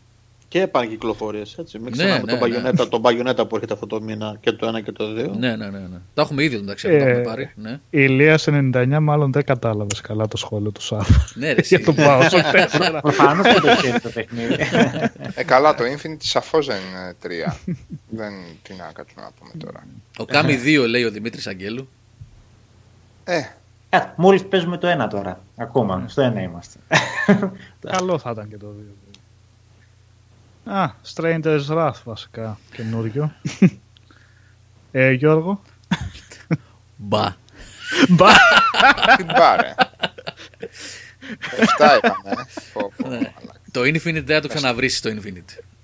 Λέω. Και ένα Max Payne θα έπαιζα να πω την αλήθεια ξανά. Ακόμα Με ένα. στοιχιώνει να πούμε. ναι. Πόσο αφού έπαιξες. Εντάξει, υπάρχει αυτό. Έζησε. Το θάψανε όλοι. Βγήκαν όλοι old school να πούμε και φώναζαν. Για το Max Μπορώ Payne να το 3. καταλάβω αυτό, Ναι, ναι. γαμούσαν. Σοβαρά. Ε, Επειδή ναι, το εντάξει, τρία- σου είχε κρίνια. Και δεν θυμάμαι την περίοδο ακριβώς τότε. Έπεφτε Είχε, κράξ. ε, ναι, στην αρχή. Όχι, ε, αλλά εντάξει ρε Ε, παιδί. τον μου, είχαν δει γενικά με το ήταν- μπλουζάκι εκεί, ναι. Ε, γάμα τα στη- παιχνίδια ήταν, Στη είχες. Βραζιλία και είχαν τα πάθει όλοι, μα μουσια γιατί δεν και φοράει ξυρισμένα, σακάκι. Δηλαδή, εντάξει, ξέρω εγώ τώρα. Ναι ρε φίλε, άμα δεν έχει καπαρτίνα δεν... να... λοιπόν, Εντάξει, εκεί. νάτος ρε, αχταρμάς, την είπε την ατάκα. Silent Hill. Έχουν βγει τόσο Ποτέ, ε, καλά ποτέ. Silent Hill που λες Ναι. φτάνει. Ποτέ αυτό Όχι ξέχνα άλλο, το. φτάνει. Ναι.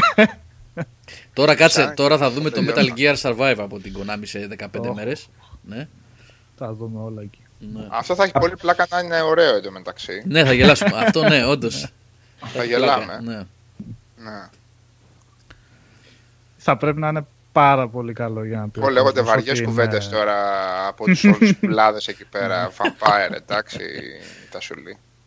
Μη, μη, μη Το βάζεις Vampire δάχτυλο σε το ανοιχτή έχετε πηγή. παίξει, τα έχετε παίξει. Το Τα έχουμε Masquerade λιώσει, βασικά. δεν τα έχουμε παίξει. Το είναι Vampire το τόσο Masquerade- καλό όσο είναι η φήμη που το ακολουθεί. Το Vampire the Masquerade παίζουν ακόμα και σήμερα πάρα πολύ. Τα- Ναι, το ξέρω, Έχει και Vampire, ακόμα Και updates patches σήμερα. βγαίνουν, Ναι. Έχει fan updates το παιχνίδι ακόμα. Πας και το παίξεις τώρα να το κατεβάσεις φυσικά τα. Το τα παιχνίδι μπορεί Vampire είναι Classic ε, version. περίπου 300 χρόνια μπροστά από την εποχή τους και αν αυτή τη στιγμή με ένα μαγικό τρόπο το, α, το gameplay, το, το παιχνίδι αυτό καθ' αυτό περνούσε σε μια σύγχρονη μηχανή και παιζότανε, Ακριβώς, ακριβώς. θα, θα το έπαιζε τώρα το 2018 κόσμος και θα έλεγε αυτό είναι παιχνίδι από το μέλλον. Τόσο, τόσο απλά. Από ποια άποψη; Επιλογές; Που έχει. Είναι η όλη αίσθηση του παιχνιδιού, ρε παιδί μου. Είναι αυτό το τελειώνει ένα κεφάλι, τελειώνει ένα κομμάτι του παιχνιδιού και λες έπαιξα και χάρηκα, έκανα κάτι ουσιαστικό παίζοντάς το. Μμ. Προχώρησε το πράγμα, εξέλιξα χαρακτήρα, εξέλιξα δυνάμεις, προχώρησα την ιστορία, είχα επιλογές, είμαι ο, ο Καριόλης ο βαμπύρ ή δεν είμαι. Δε- Δηλαδή, δεν νομίζω ότι μπορώ Βαθύ Ναι. role playing, κανονικό role Ναι. playing, ρε παιδί μου. Το και πήγε. κανονικό lo- role playing. Γενικά, ακόμα και σήμερα τα θεωρώ πάρα πάρα πολύ μπροστά από την κατηγορία τους. Αυτή Απλώ ήταν- ήταν λίγο ασχήμουτσικα. από την ήταν- αρχή τους. Ναι, ήταν άτυχη αυτή. Ήταν το πρώτο παιχνίδι που βγήκε με τη Source Engine. Πριν το Half-Life 2. Πριν το Half-Life. Ναι. Ναι. Και ήταν πνιγμένο. Ο Σάβα θα θυμάται κιόλας Σε καλά και ο bugs. Νίκος. Φοβε- φοβερά- φοβερά Και προβλήματα. ατυχήσαν τα παιδιά. Ναι, ατυχήσαν πάρα Πολύ πολύ. Άτυχη. Από την Activision, έτσι. ναι. Activision κιόλας, έτσι. ναι. Ναι. Δυο χρόνια μετά παίζονταν καλά το παιχνίδι, ξέρω εγώ. Ένα, ενάμιση πόσο. Πότε έφτασε. Σχεδόν όπως το Witcher, που Μμ. βέβαια είχε, βγει, είχε υποστηριχθεί επίσημα το Witcher, ενώ τα, από ένα σημείο και μετά τα Vampire υποστηριχθήκαν ανεπίσημα. Όπως ανεπίσημα είχε υποστηριχθεί το Gothic. Τώρα, ε, Σάβα, θα το πρότεινε στον Νικόλα να το παίξει. Ε, Δεν ξέρω. Αν Είναι έχει λίγο- παλιώσει δηλαδή αυτό. είναι. έχει παλιώσει. Ακόμα και με τα Σίγουρα mods έχει πάει. πάνω- Εντάξει, ρε φίλε, ναι, είναι 2003. Πότε είναι, 4. Τέσσερα, Τέσσερα, τέσσερα, τέσσερα, τέσσερα. Ναι, εντάξει. Έχει και Εντάξει. HD pack, έχει και απ' όλα έχει. Δεν ξέρω. Ε, Division 2 λέει ο Μάνος. Γιατί ρε Μάνο; Παίξαμε Γιατί ρε το- μάνα, θα τη Το ένα βγει. δεν φτάνει. Βγήκε, πε- Δεν βγήκε ποτέ, χόρτασες παιδί μου, δεν, α, δεν το βγήκε ευχαριστήθηκες. ποτέ το ένα να το παίξουμε όπως έπρεπε; Άλλη περίπτωση αυτή, παιδιά, παιχνιδιού. Τι μας δείχναν στα trailers. Έβλεπα Ω, πρόσφατα. καλά. τώρα, τώρα, τώρα κοντά, τώρα στα κοντά έβλεπα κάτι trailers από το παιχνίδι όταν τον είχα πρωτοδείξει. Μμ. Ε, και το Watch Dogs το πρώτο. Έβλεπα βασικά κάποιο κανάλι που δείχνε ρε παιδί μου και καλά τι μας δείχνανε και τι τελικά πήραμε. Πήραμε. Ας ναι, μην ρε, πεις τι να πήραμε. μην πω τι πήραμε. τι μουσαντέν μας Είδες. πουλήσανε ρε. Λοιπόν, Καλά το Μυρούλης, δεν Watch είπες τι μας Dogs έδωσαν. μεγάλο Τι ψέμα. πήραμε. Τι πήραμε, τι πήραμε. Το, Τι πήραμε. Τι Τι να- ψέμα ήταν αυτό το Watch Dogs. εκεί. το Mojo ήταν, στο Watch Mojo ήταν ρε, εσύ, μπορεί να ήταν Watch Mojo. ρε. μάλλον. Ναι, μπορεί. Και τους ρωτούσα και αυτό τρέχει τώρα στην κονσόλα; Πού τρέχει σε υπολογιστή που είχα πάει και να το ε, δεν μπορούμε να πούμε. Δεν μπορεί. Ε, φυσικά δεν μπορείτε να πούμε. Ούτε και σήμερα Στο μπορούν να μυαλό πούνε. σας Ούτε τώρα, τρέχει ναι, ούτε μόνο, τώρα ναι. μπορώ να πω. ναι. Γιατί σήμερα μπορούν να πούνε. σε, σε media player τελικά έτρεχε. Σε VLC τρέχει. Mr. Markoglu, VLC player. Ε, γάμο. Δύο Ε, Visual Solution. Και τι Να ρωτήσω. κανένα ζωντανό Α, sorry, κόσμος τέτοια. Ναι, όχι που, πες. που κρύβανε PC σε φοριαμούς και τα σκεπάζαμε σε ντόνια. Τι, τι να θυμηθούμε τώρα. το Perfect Dark, για βοηθήστε με λίγο. Εγώ το θυμάμαι παλιά. Δεν το 64, έτσι. Ναι, έχει ναι. βγει, πού έχει βγει αυτό πρόσφατα; Αυτό ήταν sequel. είχε βγει Ήταν εκεί πέρα στο Xbox, το 360. Perfect Dark Zero. Zero. ναι, οποίο- ήταν remake, ήταν. Όχι, όχι, όχι, όχι. Είναι άλλο παιχνίδι. Yeah. Sequel. Άλλο Αυτό είναι, ήταν, ήτανε τα, πρώτα, δι- ε, τα πρώτα παιχνίδια που προσπάθησε. Τα δεύτερα μάλλον, γιατί ήταν και το Grabbed by the Ghoulies που είχε βγει για το πρώτο Xbox. Τα 300 εκατομμύρια δολάρια που είχε δώσει. Ήταν 300, πόσα ήταν, θυμάμαι λάθος; Πολλά ήταν, πάρα πολλά. Ναι, Πολλά που λεφτά. είχε δώσει η Microsoft για να αγοράσει τη Rare Η Rare, ναι, εντάξει. και έδωσε στο launch του 360 το, θα το πω για μια ακόμα φορά, πολύ αγαπημένο εξαιρετικό κάμεο, Elements of Power και το δεύτερο που έδωσε ήταν το Perfect Dark Γιατί, ρε Zero. φίλε, Και το Conker όταν βγήκε δεν την είχε πάρει ήδη. Ναι, το ναι, Conker- και το- Ε, όχι το Conker. Όχι. Το Live and Reloaded. Το, λα- ναι, στο πρώτο Xbox. Είχε βγει. Το πρώτο είχε, είναι. Ναι, στο πρώτο. Ναι, την είχε αγοράσει από τότε. Ναι, ναι, ναι, βέβαια, βέβαια. βέβαια. Ναι, αυτό. Έδωσε το Grab by the Καλά, Ghoulies στο και το Xbox το Conker. πρώτο τι άλλο είχε βγάλει. Το Grab by Grab, the το Ghoulies. Grab by Α, the αυτά τα Ghoulies. δύο. Οκ, ναι. Δεν θυμάμαι. Ρε, είχε εσείς, βγάλει εγώ τίποτα λέω για το άλλο. άλλο βίντεο, το 2010, να το βρήκα. Ποιο 10 Ε, μωρέ; Ποιο; Το 10 κυκλοφόρησε στο Το Xbox rem- Live Arcade το Αυτό ρωτούσαν, δεν το remaster, τι είναι αυτό; Α, ε, Αλήθεια, remaster, τι- ε. HD remaster του πρώτου. Α, το, μπράβο, πρώτο, ναι, το, οποίο οκ. πρώτο, το οποίο πρώτο ουσιαστικά είναι η εξέλιξη, απλά δεν είχαν δικαιώματα, του GoldenEye. Ήταν το καλύτερο FPS στις κονσόλες ε, μέχρι που βγήκε το, το πρώτο Halo. Ναι. Έτσι, ναι. Με multiplayer, split screen κλπ. κλπ. Γενικά ήταν στα καλά χρόνια της, στα Άντε, τελευταία... να, να, μην, να μην το πω τώρα το Ε, Πες το, το πες το. εδώ πέρα. Πες, Πες για- το, ρε. σε σύγκριση Ρίχτω. με... Τι; Δεν θα το πω. Ότι ε, ξέμεινε λίγο. Εκείνη την περίοδο λίγο τα FPS κάτσανε γιατί έπρεπε να πέρασουν και στις κονσόλες και λίγο μείνανε γιατί δεν είχαν ακόμα δύναμη. Αλλά είναι μια άλλη κουβέντα. Μην τον ανοίξω τώρα, μην την ανοίξω τώρα αυτή την κουβέντα. Αφού περάσαμε από την Golden Era του 92-96, ρε παιδί μου, που είναι. Ε, αυτό είναι άλλο Δεν πράγμα πήρα. γιατί ήταν παιχνίδι μόνο για κονσόλα. Μμμ. Δεν ήταν δηλαδή Άλλαξε πολλά πράγματα. το πάντως, Quake, γενικά. ας πούμε, που έπρεπε Μμ. να τρέξει και στο PlayStation 2 ή στο Dreamcast. Ήταν αποκλειστικά για το Nintendo 64 και ήταν εξέλιξη του πολύ καλού GoldenEye. Ήταν άλλο πράγμα αυτό. Ναι, η όποια αλλαγή έγινε στα FPS για υπολογιστές δεν νομίζω να έχει ποτέ σχέση με GoldenEye, Perfect Dark. και αυτά. Ναι. Ακριβώς όπως λέει ο Γιώργος. Δηλαδή, Αν αυτό που λέει ο, Μμ, ο, η ο αλλαγή- Νίκος, ναι, ισχύει για το Unreal Tournament, για το Quake. ε, ναι, για το, ναι, σωστά δεν λέω. μετά το Halo έγινε ουσιαστικά η μεγάλη. Όχι, π- πριν το Halo που τα first person shooters που βγαίνανε εκείνη την εποχή τα δυνατά στους υπολογιστές κρατηθήκαν πίσω όπως λέει ο Νίκος για να μπορούν να ε, τέλος πάντων να τρέξουν να εφαρμοστούν και στις κονσόλες της εποχής το Dreamcast και το PlayStation 2. Δεν, δεν μπορούσαν να τα σηκώσουν. Ειδικά το, το level design εκεί είχαν πρόβλημα μεγάλο. Ε, Μμ. Λόγω δύναμης. Ναι, προσπαθώ να σου το περιγράψω ακριβώς για να μην πω και κάτι λάθος. Και... Αλλά εντάξει, οκ. Okay. Αρχές του Ερέτερα, μιλάμε 20 χρόνια πριν, έτσι. Δεν είναι ίσα ίσα σαν, σαν μια μικρή παρατήρηση σου λένε, έτσι. Δεν το είπαμε, Ναι. το είπαμε μεγάλη κακή, αλλά δεν θέλω να ακουστεί έτσι. MDK3, να, ο- δύο ωραίες ε, προτάσεις εδώ. Suffering 3 και MDK3. Σε καμία περίπτωση δεν θα δούμε κανένα από τα δύο, αλλά τέλος πάντων. Ναι, Είναι πεθαμένα αυτά. ε, το κρίμα και στούντιο. για τα δύο. Ναι. Dino Crisis, Shadow From. Shadow of Rome, το είχε παίξει ο Shadow Για- of Rome κανένας. Πάντα έβλεπα βιντεάκια τέτοια μ' άρεσε και αυτά. Αλλά δεν... Ποιος Shadow of Rome; Στο Το Shadow of 2, Rome, ναι. PlayStation 2, ναι. Με, Ναι. Που είχε stealth και full σπλατεριά σε αρένες και τέτοια. Ήταν από, Ε, νομίζω, από ό,τι θυμάμαι από τα τελευταία παιχνίδια έτσι, της, ε, Του 2. ναι. Ποιο, αυτό τρέχει. της LucasArts ήταν αυτό. αυτό λέω. Capcom, Lucas, Capcom, αυτό- ήταν. ναι. Capcom ήταν το Shadow of Rome και κυκλοφόρησε ε, νομίζω άνοιξη του 2005, κάπου εκεί Χειμώνα. δεν θυμάμαι. Χειμώνα. Ναι, του παιδί. 2005. Μμ. Άνοιξε. Αυτό το έχουμε ξανασυζητήσει σε ένα το Shadow From, έτσι. Μμ. Δηλαδή το Resk που είναι. Ναι. Πολύ αίμα και τέτοια. Εγώ κάνα σίγουρα από τον Gladius θα ήθελα να δω. Το Gladius Α, ήταν. έχω, ναι. έχω κάνει ρεκόρ σε δύο ώρων με αυτό το παιχνίδι. Δηλαδή. Βαρύ, Πολύ. πολύπλοκο παιχνίδι αυτό, Νικόλα. Ε. Μμ. Και πάρα πολλούς διαφορετικούς πολεμιστές. Ωραίο σύστημα μάχης είχε έτσι turn-based. Ναι, αλλά είχε πάει, είχε πάει άπατο αυτό. Ναι.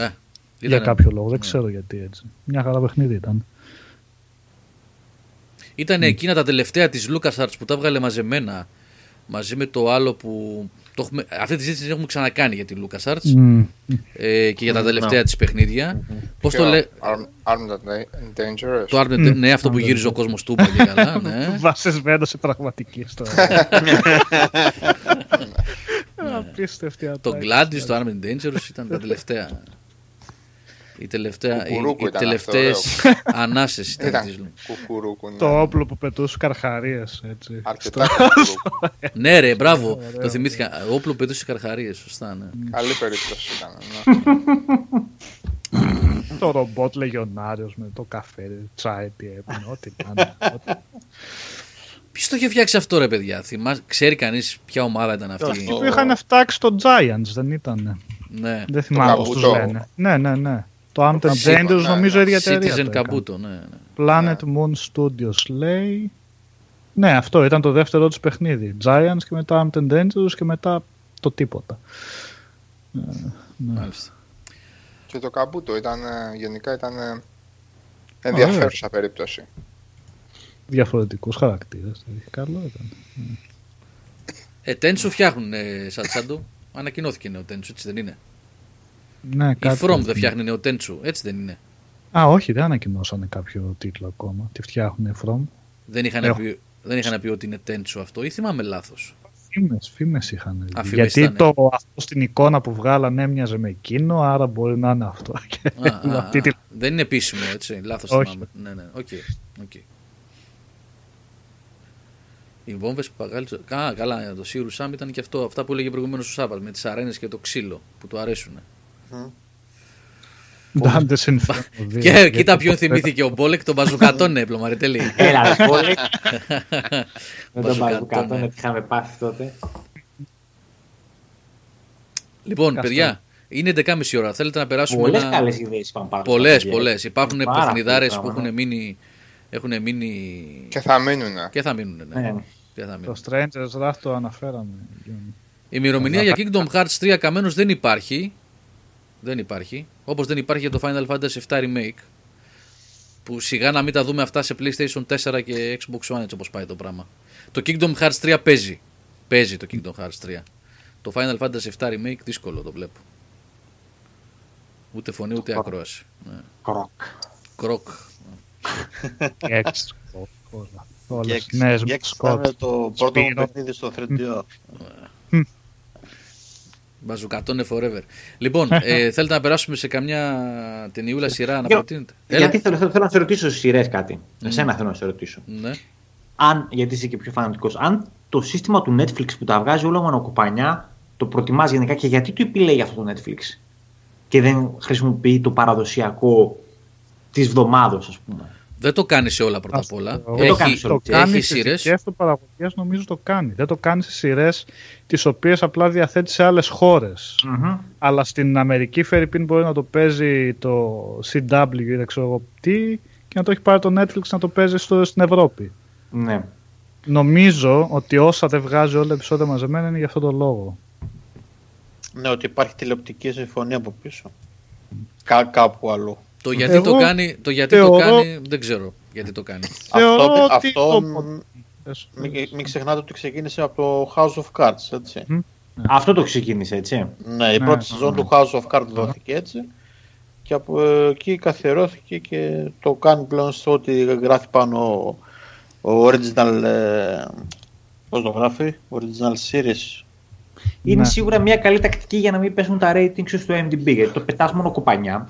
Μπαίνουν οι θολωμένοι, τραβάνε τα δεκάρια στην πρώτη, στο πρώτο επεισόδιο, ξέρω εγώ. Η Πάνω σε- καλύτερη πάνω σειρά στη όλων των στέλα. εποχών. Έτσι. και δεν προλαβαίνει να οριμάσει, ξέρεις, που μπορεί να κάνει μια κοιλιά, τέταρτο, πέμπτο επεισόδιο, οπότε μένει ζεστό. Γιατί τώρα το Altered Carbon κατέβασα, να σου πω την αλήθεια εγώ. Είδα το πρώτο. Γι' αυτό θα έλεγα κι εγώ. Τα, για πες, πες, μη είσαι τέτοιο. Δεν, Ναι. πραγματικά δεν μπορώ να πω τίποτα. Εγώ- το πρώτο ναι. επεισόδιο δεν, δεν μπορείς να βγάλεις ως παραμικρός. Εγώ είδα 3,5 επεισόδια. Εγώ, Α. ναι, α, σαν τον Νικόλα, θα πω ότι είδα δύο ολόκληρα επεισόδια, όχι τρεις Ε, και το μόνο που μπορώ να πω μέχρι στιγμής είναι ότι φαίνεται ενδιαφέρον, ένα. Δεύτερον, έχει πολύ κακή συμπροταγωνίστρια, δεν μ' άρεσε καθόλου Μμμ. στα δύο Πολύ επεισόδια. Ναι, κακή πολύ ηθοποιός, κακή. ρε φίλε. Πολύ κακή. Οπότε δεν μου Πολύ φάνηκε. κακή. Μπράβο, παιδιά, ευχαριστώ πολύ. δεν φταίω Πάρα εγώ. πολύ κακή Ναι. άτομη. Προσπαθεί να το Πολύ παίξει σκληρή. Αυτό. Ναι, δεν- Πολύ δεν- κακή. Ναι. Και τρίτον, και τρίτον ε, μου άρεσε γιατί μου θυμίζει πάρα πολύ στα δύο πρώτα επεισόδια Blade Runner. Μέχρι Ναι, εκεί. Καλά, είναι Και εμφανή. Deus Ex είναι η φάση, έτσι. Μέχρι, ναι, και Deus Ex, μπράβο, ναι. Μέχρι εκεί. Τίποτα άλλο δεν μπορώ να πω για την ώρα. Φαίνεται ενδιαφέρουσα σειρά. Πολύ, ε, πολλά λεφτά. Πολλά λεφτά. Ναι, ναι. ναι. Δηλαδή τα, τα, τα CGI που έχει φαίνονται είναι ε, ακριβά, ε, βγάζει ποιότητα στον οπτικό τομέα τρομερό. Ε, εμένα μου θυμίζει video game και όχι σειρά. Δηλαδή, πώς θα το πω αυτό τώρα. Όλοι οι διάλογοι του ρε παιδί μου δεν έχει πολύ καλούς διαλόγους. Και είναι Δεν φτιαγμένο, πολύ- φτιαγμένο συγγνώμη, σε διακόπτα από Ελληνίδα. Μην το ξεχάσουμε αυτό, ε. Έλα, ε, το Α, ναι, ναι, ναι. καλογρίλεις, Ακούγεται αλλά και ένα δεν- καλημέρα σε κάποια φάση στο πρώτο Α, επεισόδιο. Ναι. Ναι, εκεί Ε, που μιλάς στο μπορεί, στρατιωτικό έχει. τμήμα. Ε, Δεν έχει και το καλύτερο βιογραφικό αυτή. μ. Οπότε δεν. Ναι, Τέλος πάντων, για... αν έχει κάποιο Θα- νόημα το λέω. Ναι, όχι, Θα μας πάει για mindfuck πάντως η υπόθεση. Έτσι. Θα, μάλλον θα έχει, θέλει πολύ καλή παρακολούθηση για να καταλάβεις. Γιατί κάπου εγώ το χάνω. Ποιος είναι ζωντανός, ποιος μεταφέρονται οι σκέψεις του το ένα το άλλο. Λίγο. Θέλει λίγο προσοχή. Κοίτα, αυτό που είδα εγώ σε πρώτη φάση είναι ότι σαν κόνσεπτ δεν έχει κάτι καινούριο. Δηλαδή όλο αυτό το πράγμα με το, το έντονα ταξικό πρόβλημα που υπάρχει στο. Ε, έτσι. στο- έτσι Ως είναι. συνήθως. Ναι, Αυτή αυτό η θυμίζει παρουσία. πάρα πολύ ό,τι έχουμε δει μέχρι στιγμής από, από τη σειρά που μου αρέσει, Σάβα. Το Electric Dreams. Το κατάλαβα. ναι. Ε, το Black Mirror, τέλος πάντων και άλλα πολλά έτσι. Τέλος Ζήτω τα πάντων, ίδια και τα ίδια. sci-fi διστοπικά ή όχι διστοπικά που δείχνουν ένα παράξενο μέλλον όπου το ταξικό πρόβλημα που υπάρχει και σήμερα και που υπήρχε και στο παρελθόν απλά γίνεται πιο έντονο όσο περνούν οι αιώνες. Ε, Τους παρουσιάζει ωραία πάντως. Ωραία, ναι, εμένα μου άρεσε Θα το γενικότερα. δεις. Δεν Και το, το- έχεις δει ακόμα. και το στήσιμο του κόσμου μέχρι στιγμής με την AI που υπάρχει και είναι λίγο αυτόνομη, κινείται μόνη της και απομακρύνεται από τους ανθρώπους. Τι καλή φάση αυτό με την AI. Τι ωραία ιδέα έτσι. Ναι. που Ναι, την είχαμε ναι. πέσει εκεί πέρα. και Έχει- νομίζω πως spoiler. Ε, Ναι. Φαίνεται ότι έχει ωραίες ιδέες η σειρά. Τώρα πώς θα τις εφαρμόσεις θα δούμε, ε, αλλά φαίνεται ότι έχει ωραίες ιδέες.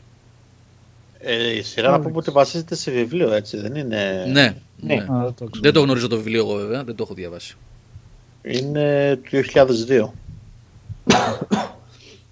Σάβα το έχεις διαβάσει. Το ξε... Πώς λέγεται το βιβλίο, Όχι. Μήπως το ξέρεις το Alter βιβλίο; Carb- δεν Al- λέγεται Al- έτσι, έτσι λέγεται Α, το οκ. βιβλίο.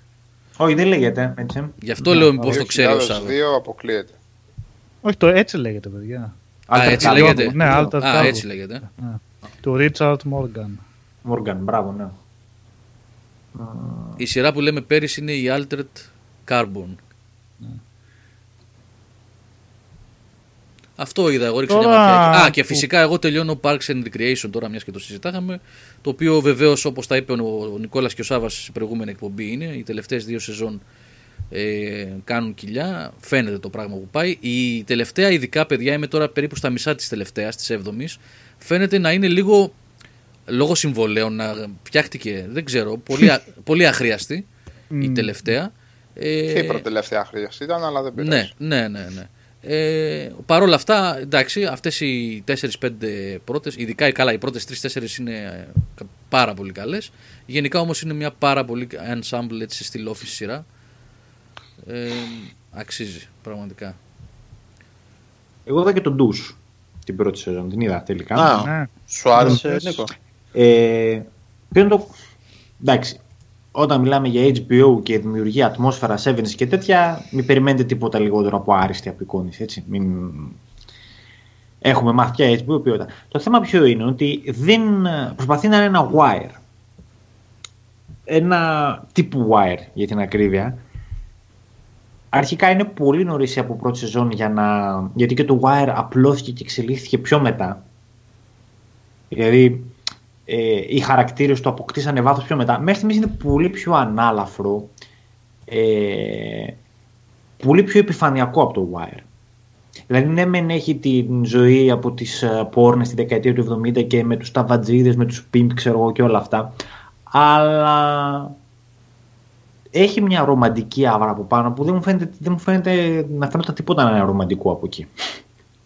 από εκείνη την περίοδο. Δηλαδή, ακόμα και η μαφία δεν σκοτώνει, δεν καθαρίζει. Χαρίζει κάστανα που λέει λόγος. Έχει λίγο μια, μια πιο ανάλαφρο, ένα πιο ανάλαφρο τόνο. Ε, αλλά εντάξει. Νωρίς είναι ακόμα. Ναι, δηλαδή σε τέτοιου είδους σειρές είναι νωρίς να κρίνεις ακόμα από την πρώτη σεζόν. Δηλαδή μέχρι να απλουθούν οι τέτοιες. Πολύ τσόντα, παιδιά. Πολύ γυμνό. Μμ.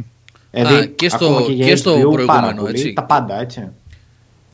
Και στο, και στο προηγούμενο που λέγαμε έχει, τουλάχιστον τα δύο επεισόδια που είδα εγώ, έχει και μου φαίνεται και αχρίαστο βέβαια, το πολύ γυμνό. Στο Ε, Altered καλά, Carbon. εδώ για την πορνοβοημηχανία μιλάει, δεν είναι και τόσο αχρίαστο. Δηλαδή, όχι, όχι, για το Altered Carbon λέω. Αχρίαστο. Ναι. Ε, εντάξει, τι. Και πιο, με- πιο μετά θα έχει πιο πολύ. Α, ναι. Έχει πιο πολύ μετά. Για Μάλιστα. τον Deuce. Αυτό, αυτό που λέει ο Μπόλεκ εδώ, έχει κάποιος γνωρίζει κάτι να τον βοηθήσει, γιατί αυτό δεν το ξέρω εγώ. Λέει να ρωτήσω κάτι τεχνικό. Υπάρχει δυνατότητα να κάνεις update σε TV Box, παραδείγματος χάρη από Android 6 να το πας σε 7. Δεν ξέρω, ρε Συμπόλεκ. Εγώ για τηλεοράσει που ξέρω που έχω Android, ε, τρώει κάτι updates, αλλά ε, δεν νομίζω ότι μπορείς να αλλάξεις εντελώς. Ε, είναι, γιατί είναι συγκεκριμένες εκδόσεις ειδικές για τα. Κάνω λάθος. Κάποιος που έχει Android, ο Σάβα έχει Android και την ψάχνει πολύ με αυτά. Δεν, Ναι, είναι, ότι. δεν είναι ειδικές οι εκδόσεις για τηλεοράσει και TV boxes ή όχι; Α, αυτό δεν το ξέρω καθόλου. Αν πάρει update, θα πάρει update από μόνο του. Ε, δεν ξέρω αν ρωτάρονται ή αν παίρνουν χειροκίνητα update. Ε, ναι, μην το λες. Μπορεί να χρειάζεται μεστικά και αυτό να περαστείς. σε- Ναι, πολλές φορές ε, όταν Ναι, γι' αυτό περνάς- λέω. Μη, μήπως Ναι, ναι, ναι. χειροκίνητα, λέω, παίρνουν Ναι. update. Μμ. Ε, να, να μπει σε μπόλεξ στο site του κατασκευαστή και αν έχει βγει update μπορεί να το έχει εκεί μέσα. Δηλαδή να μην, περι- μην περιμένεις να σου το εμφανίσει στη συσκευή. Ε, ε, γιατί και πολλά κινητά το έχουν αυτό. Δηλαδή όταν πας από το 6 στο 7 δεν το κάνουν ε, με το update που μέσα από τα settings. Πρέπει να την κατεβάσεις εσύ την, ε, την ενημέρωση, το ROM αυτό το αρχείο και να το τρέξεις με USB όπως λένε τα παιδιά. Αλλιώς μετά μπαίνεις σε άλλα χωράφια ο- να κατεβάζεις διανομές άλλες οι οποίες δεν ξέρω και κατά πόσο σε TV Box είναι και επισφαλή να το κάνεις έτσι. Καλά, βασικά πρέπει να πάρει το γνήσιο μόνο γιατί ή να κάνει Ε, πολύ, ναι, πολύ προσεκτικά βήματα να μην τον μπρικάρει Εντάξει, γιατί ναι, ναι. μετά τρέχα-γύρευε. Ε, καλά, αυτό το πράγμα ε, ισχύει για όλες τις Android συσκευές. Από τη στιγμή που το πάρει ομαλά οποιοδήποτε νέο ROM δεν τρέχει τίποτα. Εφόσον ξέρει ότι είναι ασφαλές.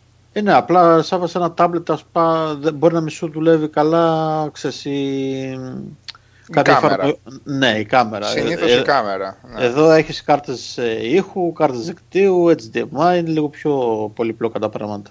Ναι, δεν, πραγματικά δεν ξέρω πώς. Τηλεκοντρόλ, Ναι. ε, ναι, έχει διάφορα. Ναι. Μάλιστα. Λοιπόν, αγόρια, έχετε να συμπληρώσετε κάτι άλλο; Σάβα, δεν μου είπες εσύ τίποτα. Αν έχεις δει κάτι.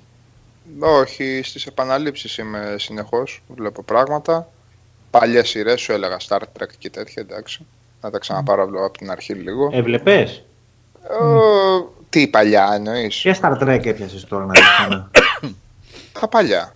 Α, Τα, ναι. τις τρεις σεζόν για να δω τις ταινίες μετά με τη σειρά, να τις δω σε καλή ανάλυση κτλ. Δεν Γιατί τα έχεις δει τις έχω- καινούργιες ταινίες, έτσι; Όχι, δεν με ενδιαφέρουν τα καινούργια. Ούτε η νέα γενιά του Star Trek με ενδιαφέρει. Α, Με ενδιαφέρει να δω τις ταινίες ε, Wrath of Khan και τα λοιπά, τέτοια Αχα. πράγματα. Του Ρόντενμπερι που βασικά θέλει να δει αυτό που το έφτιαξε βασικά τα- το Star Trek. την Σάβα, original series. μιας, Αυτό βλέπεις. μιας και θα το Ναι, κάνεις, ναι, ναι, Του ναι. Ροντεμπέρι, ναι. Ωραία, μιας, ωραία. μιας και θα το κάνεις αυτό, θέλω να μου πεις όταν θα έρθει η ώρα ε, την ταινία, δεν θυμάμαι ποια είναι, η Πέντε τρίτη, είναι, δε- πέντε δεν είναι όλες. νομίζω είναι η τρίτη ή η δεύτερη ή η τρίτη που είναι με, με την AI που έλεγα ότι είναι σαν το Mass Effect. Όταν θα έρθει η ώρα το πούμε. να Το Οκ, συζητήσουμε, οκ, ναι. ναι.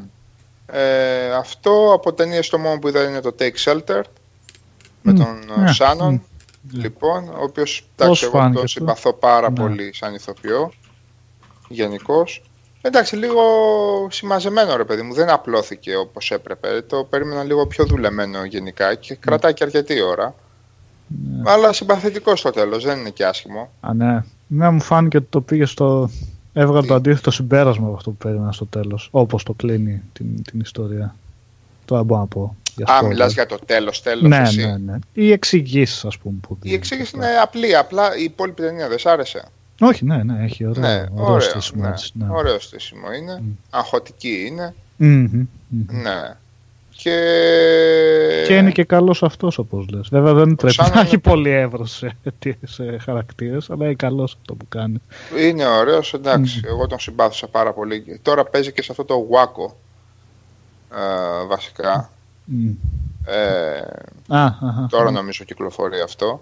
Μ, Ναι, βγήκε αυτό, ε. Ναι. Ναι, νομίζω κυκλοφόρησε. Αυτή την παραθρησκευτική οργάνωση δεν είναι; Ακριβώς, ακριβώς. Ε, εγώ τέτοια βλέπω, παιδιά, τέτοια μου αρέσουν. Λοιπόν, ε, το Μπρον βλέπω και την ε, τέταρτη σεζόν που κυκλοφορεί τώρα. Τη Είναι γέφυρα. στο έκτο επεισόδιο, ναι. Το Πρώτη σε- σεζόν σε- σου άρεσε. Όλα μου άρεσαν. Ναι. Ναι, όλη η σειρά και αυτή η σεζόν είναι πάρα πάρα πολύ καλή. Και άργησαν και κιόλας και δύο χρονάκια, δύο ή τρία. Και βλέπα και το Shameless εννοείται, το οποίο είναι τελείως Shameless. Το έχουν, ε, το έχουν ξεφτυλίσει τελείως. Είναι καλό ρε μαλάκα αυτό το Shameless. Το βλέπω, τριγυρίζεις σε αυτά που στα του Μπισίν, αλλά δεν έχω δει ποτέ. Αυτό και το Curb Your Enthusiasm ήθελα να ρωτήσω. Κοίτα, όχι, το Curb μην το βλέπεις. Όχι, έτσι. Ναι, ναι, εντάξει. Α, είπα είναι, κι εγώ. είναι, είναι χιούμορ επίπεδου Seinfeld. Δε- δηλαδή, Μια χαρά είναι το σαν. ε, ε, ε, το βλέπεις και λες «Α, σε παρακαλώ άσε με στην ησυχία δηλαδή να δεις Friends. Πώς να σου πω. Τόσο άσχημα. Α, κακό χιούμορ, έτσι. κακό χιούμορ ναι. Κακό και αυτό το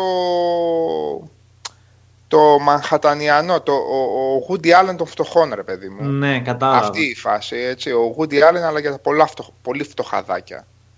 Οπότε μακριά και αγαπημένη ε, τι έλεγα; Α, ναι, για το Shameless. Ε, Εσύ για ποιο λες τώρα, για το αμερικανικό; Το Shameless; Ναι, Ναι, δεν υπάρχει μιλάμε και για άλλος το ο- Τους αγγλικό. το- Rednecks Αμερικάνο. εκεί πέρα τι είναι αυτός. Ο Redneck ο μπαμπάς που είναι. Το βλέπω. Δεν, αν είναι Redneck, έτσι βλέπω το εξώφυλλο. Όχι, δεν έτσι. είναι Rednecks, ε, Α. Σικάγο. Τι Rednecks; Σικάγο είναι. Όχι. Με το αμερικάνικο το παντελόνι που φοράει, ρε παιδί μου. στο Low εξώφυλλο που class, φοράει. ρε παιδί μου, τελείως. Ναι. Ε, το αμερικάνικο είναι πολύ πιο καλογυρισμένο εννοείται. Έχει όμορφους ανθρώπους, αντίθετα το αγγλικό είναι πολύ άσχημη. λοιπόν, αλλά ίσως είναι και πιο... Το αγγλικό για τρεις-τέσσερις σεζόν θα μπορούσες να το δεις να μπεις λίγο και στην... ε, να μπεις λίγο και στην ψυχολογία των σκάνξ, έτσι, των βορείων Άγγλων που ζουν από επιδόματα και, από, και τα, το, τα τρώνε στις παπ και κάνουν παιδιά. Δηλαδή είναι καλή περίπτωση. Πολύ, πολύ ρεαλιστικές ερμηνείες από σχεδόν, ε, από σχεδόν ε, ερασιτέχνες ηθοποιούς. Μετά ξεφεύγει τόσο πολύ, αλλάζει όλο το cast, μένουν δύο και μόνο βασικοί ηθοποιοί από, τις αρχ, από τους αρχικούς, αλλάζουν ιστορίες δηλαδή τελείως. Δεν ξέρω αν μπορείς να το παρακολουθήσεις. Ναι. Το αμερικάνικο είναι πιο πολύ σαν σειρά, ρε παιδί μου, τελείως αναρχικό σε ό,τι αφορά το κόνσεπτ. Δηλαδή, ό,τι να είναι γίνεται και έχει και καλούς ηθοποιούς. Είναι καλή ηθοποιοί δηλαδή. Είναι ωραίο το casting. Από εκεί και πέρα όμως, πέρα από το ότι θα περάσει ευχάριστα ένα 45 λεπτό, μην περιμένεις και τίποτα άλλο. Είναι 45 λεπτά το επεισόδιο και έχει 45 10. λεπτά, ναι. Είναι 12 πολλά. η κάθε σεζόν. Μμ, είναι, είναι Και πολλά. τώρα είναι η 8η. Ναι, αυτό βλέπω. Ναι. Έχει όμως, πραγματικά έχει ενδιαφέρον. Δηλαδή είναι αυτό το λίγο ξεκούραστο που δεν είναι και politically correct. Δηλαδή υπάρχουν σημεία που το ξεφτυλίζει πάρα πολύ. Το Ναι. πράγμα. Ναι. Εννοείται πολύ σεξ, πολύ απατεωνιά, πολύ πιώμα, πολύ drugs, πολύ... τα Politically πάντα. correct δεν μπορεί να είσαι αστείο. Σχεδόν. Ναι, και δεν, δεν είναι κομμωδία έτσι. Δεν είναι κομμωδία με την έννοια ότι θα αρχίσεις να γελάς. Α, θα δεν είναι... γελάς μια φάση στο τόσο. Όχι, δεν είναι. Είναι σαν το ρετυρέ, δηλαδή. καταστάσεων, Μια τελείως. εύθυμη Ναι, σειρά. κομμωδία, ε, ας πούμε σειρά καταστάσεων, τίποτα άλλο. Έτσι, ηθογραφική αυτό. Μάλιστα. Εγώ την προτείνω πάντως για Ναι. χαλαρό... για χαλαρή τηλεθέαση. Ακριβώς. Εγώ για κομική προτείνω πάλι το Peep Show, το οποίο έχει πολύ γέλιο. Ε, αγγλική σειρά που όλοι είναι γυρισμένοι σε first person, ας το πούμε. Πάντα βλέπεις από τα μάτια ενός από τους ε, δύο βασικούς χαρακτήρες. Ναι, ρε, το έδειχνε Το- και στην τηλεόραση ναι. αυτό. Έχει Τεράστια πολύ ζώα γέλιο. ήταν αυτή η τύπη. Έχει πολύ γέλιο, έχει φοβερούς διαλόγους, πολύ έξυπνο χιούμορ και το δίδυμο αυτών των δύο που γενικά κάνουν Ναι, ε, πράγματα μαζί. Ο ε, David Mitchell και Robert Και Webb. Webb. Ναι, ναι. ναι. Ε, Έχει, έχει πάρα πολύ γέλιο. Είναι, είναι φανταστική και οι δύο βασικά. Είναι Φοβερά κομική ηθοποιή. Ποιος είναι ο Pulling Games, εκείνος με τη χωρίστα, δεν είναι Ο ασύλληπτα Μίτσελ. κάτι. Ο καημένος αυτός που είναι και λίγο κουλτουρέ. Όχι κουλτουρέ. Ναι. Και συνέχεια, α, συνέχεια άβολες καταστάσεις βασικά. Τα αγαπημένα βρετανικών κομμωδιών. Βρετανία, όλο άβολες, Βρετανία, ρε ε, φίλε, ναι, ναι. όλο άβολες καταστάσεις να θες να, να το βάλεις στο μιούτ, να γυρίσεις το κεφάλι. Σε κάνει Ναι, δηλαδή, Βρετανία, πω δεν Βρετανία, θέλω τώρα ναι. να δω τι- τι θα του γύρισε ο άλλος ή τι, τι πάει να κάνει. Αυτά Θυμάμαι στην να Αμερική μόνο τέτοιος τα έκανε. Μόνο ο Κάρελ κατάφερε Μόνο και το ο έκανε Κάρελ. αυτό το πράγμα. Ναι. Να νιώθεις άβολα που βλέπεις μια σκηνή. Αυτά τα έκανε ο Κάρελ. Θυμάμαι ένα επεισόδιο, Νικόλα, Περνώντας που, αγγλική α, φιλοσοφία, έτσι. που ο Ρόμπερτ Webb ανταλλάσσει με την κοπέλα του ότι πρέπει να κάνουν μία χάρη, ότι αυτή θα του κάνει τρίο και η άλλη μετά θα του, θα του κάνει σεξ με στραπών που ήταν η ανταλλαγή ρε παιδί μου. και αυτή φέρνει μια φίλη της η οποία είναι μαύρα χάλια εν τω μεταξύ και ξενερώνει και μετά τον δείχνει ξέρεις, τα τέσσερα. Από τέτοια. το, το θυμάσαι το; το δείχνε, το δείχνε το Sky, το δείχνε ποιο, το δείχνε το Star, το δείχνε στο πιψό στην Ελλάδα. Είναι, είναι πολύ καλό. Το προτείνω. Και, και με, στετσα- με σκετσάκια που είχαν κάνει. Εδώ στο Netflix το έδειχνε. Το That Mitchell and Webb Look. Που είναι σκετσάκια. Και αυτά έχει. Εντάξει δεν είναι όλα καλά, αλλά έχει μερικά έχουν απίστευτο γέλιο. Απίστευτο γέλιο. Ε, πάντως Office θυμίζει γενικά λίγο έτσι, το Peep Show. Θυμίζει. Έχει αυτό το ντοκιμαντερίστικο, Ε, ναι. ας το πούμε, που έχει αυτή την κίνηση κάμερα και αυτά. Μμμ. Και αυτό το άβολο χιούμορ βασικά. Το άλλο. Ναι, ρε, εκεί παίζει μπάλα το Peep Show. Αλλά θα ναι. σε κάνει να γελάσει πολύ πιο πολύ. Ενώ το office το αγγλικό, ας πούμε. Θα σε κάνει μια φάση. σε κάνει. Βλέπεις τη βλακεία τους και γελάς εδώ. Όταν γυρίζουν, όταν Με την γίνεται πλακέτα κάτι, του τέτοιου. ναι, γίνεται κάτι άβολο και γυρίζουν και κοιτάζουν την κάμερα, όποιοι είναι αυτοί, είτε είναι ο Κάρελ, είτε είναι ο Μπεν από το Parks and Recreation, πώς τον λένε τώρα θυμάμαι. Ε, ή ο, ο Ρον Σόνσον ή από το Life is Short ο άλλος εκεί. Καλά, εκεί έχει άβολα πράγματα πολλά, έτσι. Στο Life is Short. Πάρα πολλά, ναι. Ναι. Στο episode, όχι episodes. Και στο Extras βασικά, Extras, αλλά. Ναι, και στο Extras, αλλά στο Life is Short επίσης είναι πολύ αμήχανος σε σημεία. ναι, Με ναι. τον Samuel Jackson, Παναγία. Όχι ρε, ο Σάμιλ Τζάξον με το Liam Neeson. όχι, στο... Liam Neeson όχι είναι για όλα το τα Samuel λεφτά. Jackson. Για το Extras λέω. Α, το Extras. Α. Που του λέει η άλλη, ήσουν, ήσουν πάρα πολύ. Α, μ' αρέσει κάτι. Με και λέει, μπερδεύεις με το Ήσουν Fishbone. πολύ καλό στο Matrix. Και λέει, μου άρεσε πάρα πολύ το Matrix. Αυτό και λέει ο θα Samuel λέω, Jackson, Fishbone. ναι, και εμένα. και λέει η άλλη, ήσουν πάρα πολύ καλός εκεί. Και λέει δεν έπαιζα εκεί. Και είναι ο άλλος από δίπλα προσπαθεί να το σώσει και λέει Ναι, δεν το λέει επειδή είστε όλοι οι ίδιοι. Πάει όλα χειρότερα έτσι. ναι. Ε, πολύ Α, καλό. είναι το επεισόδιο που τα φτιάχνει με το, με το μαύρο και έχει το αραπάκι το κουκλάκι μέσα στο δωμάτιό της. και προσπαθεί να το κρύψει και εγώ δεν ξέρω τι όλα αυτά. Πω, πω. Πω, πω. Αυτός ο Μάξ δεν έχει κάνει κάτι άλλο. Το Office, το Extra. Πώς τον λένε; Πώς τον Ποιος; Ο, ο manager. Πώς τον Ο λένε; Ρίκη Ζερβέ. Ο Ricky Ε, Gervais. κάτι ε, κάνει, Κάνει, μια κάνει. καταστροφή μετά την άλλη. Κάνει, Μην κάνει. είναι- Είχε κάνει το, το Idiot Abroad, πώς το λέγανε. Ποιο; An Idiot Abroad. Αυτό σε σημεία είναι πανέξυπνο. Αξίζει να το... Ναι. Και σαν το άλλο- ντοκιμαντέρ είναι αυτό. Ναι, ρε. σαν ντοκιμαντέρ είναι αυτό, ναι. Τώρα πρόσφατα έκανε το... Το άλλο που και είναι καλά τη κλεισμένο σε συνέχεια, ένα το ίδρυμα. sequel. Αλλά Όχι, έχεις πει ότι ναι. δεν ήταν καλό. Όχι, όχι, προς Θεού, προς Θεού. Έχει μόνο μία καλή σκηνή, μόνο μία καλή σκηνή σε όλη την ταινία. Ε, σε μία από τις συναυλίες που κάνει έτσι με χάρη τη συγκρότημα που ούτε θέλουν να τον βλέπουν αλλά τους πληρώνει οπότε πάνε και παίζουν.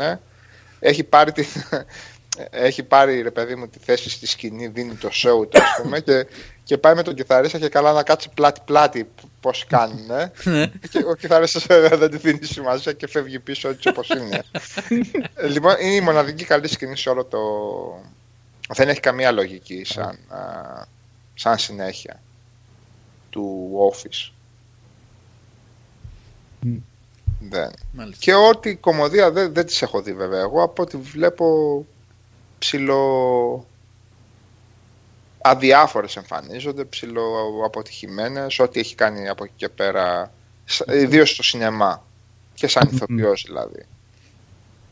Εντάξει, αυτός έκανε τις σειρές του, οι σειρές του πραγματικά ήταν όλες αξιόλογες, δηλαδή και το Life is Short και το An Idiot Abroad και το Extras και το απο- πώς, Derek, πώς το λέμε το άλλο Derek, Γιώργο; Derek, ναι. Derek και αυτό μέσα στην περιέργειά του και ήτανε, ήταν ενδιαφέρουσα ιδέα.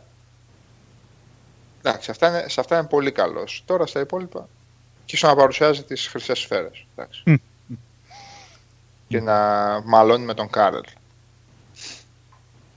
Αυτά ναι. Καλά, αυτό με Σα- τον Κάρελ στο, στο Life is Short που έχει ξεχάσει το Skype ανοιχτό. Εντάξει, δεν υπάρχει αυτή τη στιγμή. Αυτό Είναι, είναι φοβερό, είναι φοβερό. είναι ακόμα ανοιχτό το Skype. Εν τω μεταξύ ο Κάρελ έχει τη φήμη του τύπου που κάνει τους υπόλοιπους να νιώθουν άβολα με το ότι παρά είναι σοβαρός και ανέκφραστος ε, στην, ε, στις κοινωνικές του επαφές, έτσι. Το ξέρεις αυτό. Μμ. Όχι, δεν το ήξερα. Ναι, Το ναι, έχεις ξαναπεί νομίζω όμως. Ναι. ναι. Δηλαδή είναι σε θέση να έχουν σκιστεί όλοι στο γέλιο σε ένα, ε, στο πλατό από μία γκάφα, από ένα τέτοιο και ο Κάρελ απλά να μην α, αντιδρά. Ναι. έχει, με, έχει μεγάλη φήμη σε αυτό το τομέα. Λέει εδώ Α. ο Low Fiber Diet έχει κάτι stand-up λέει μία ώρα και είναι ξεδιάντροπος. Έχουν πλάκα στο YouTube για τον Ζερβελές. Μάλλον, ναι. Εντάξει, κλασικά είναι τα stand-up το- τώρα με τη βίβλο και όλα αυτά. Εντάξει, τα Μμ. είναι γνωστά, Μμ. ναι. Ναι, ναι. Ε, α, ναι, και κατέβασα, αλλά η μάνα μου το βλέπει τώρα, οπότε εγώ δεν ξέρω τι.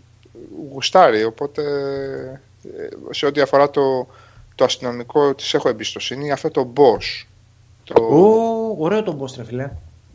το δες; Δύο σεζόν ήταν, τέλειωσε έτσι, έχει τελειώσει. Καλό Όχι, είναι. και καλό. τρίτη υπάρχει, τρίτη. Όχι, ρε. Τρεις, να τα Αφού την βρεις. κατέβασα την τρίτη, Κάτσε, ρε, εσύ. Ε, όχι μην το τους- boss ρε με τον τέτοιο, boss, SCH. Εσύ λες Α. με τον, ε, με τον Fraser, τον boss. Με τον δήμαρχο του Σικάγου Με έλεγα. το SS, όχι Α. παιδί μου.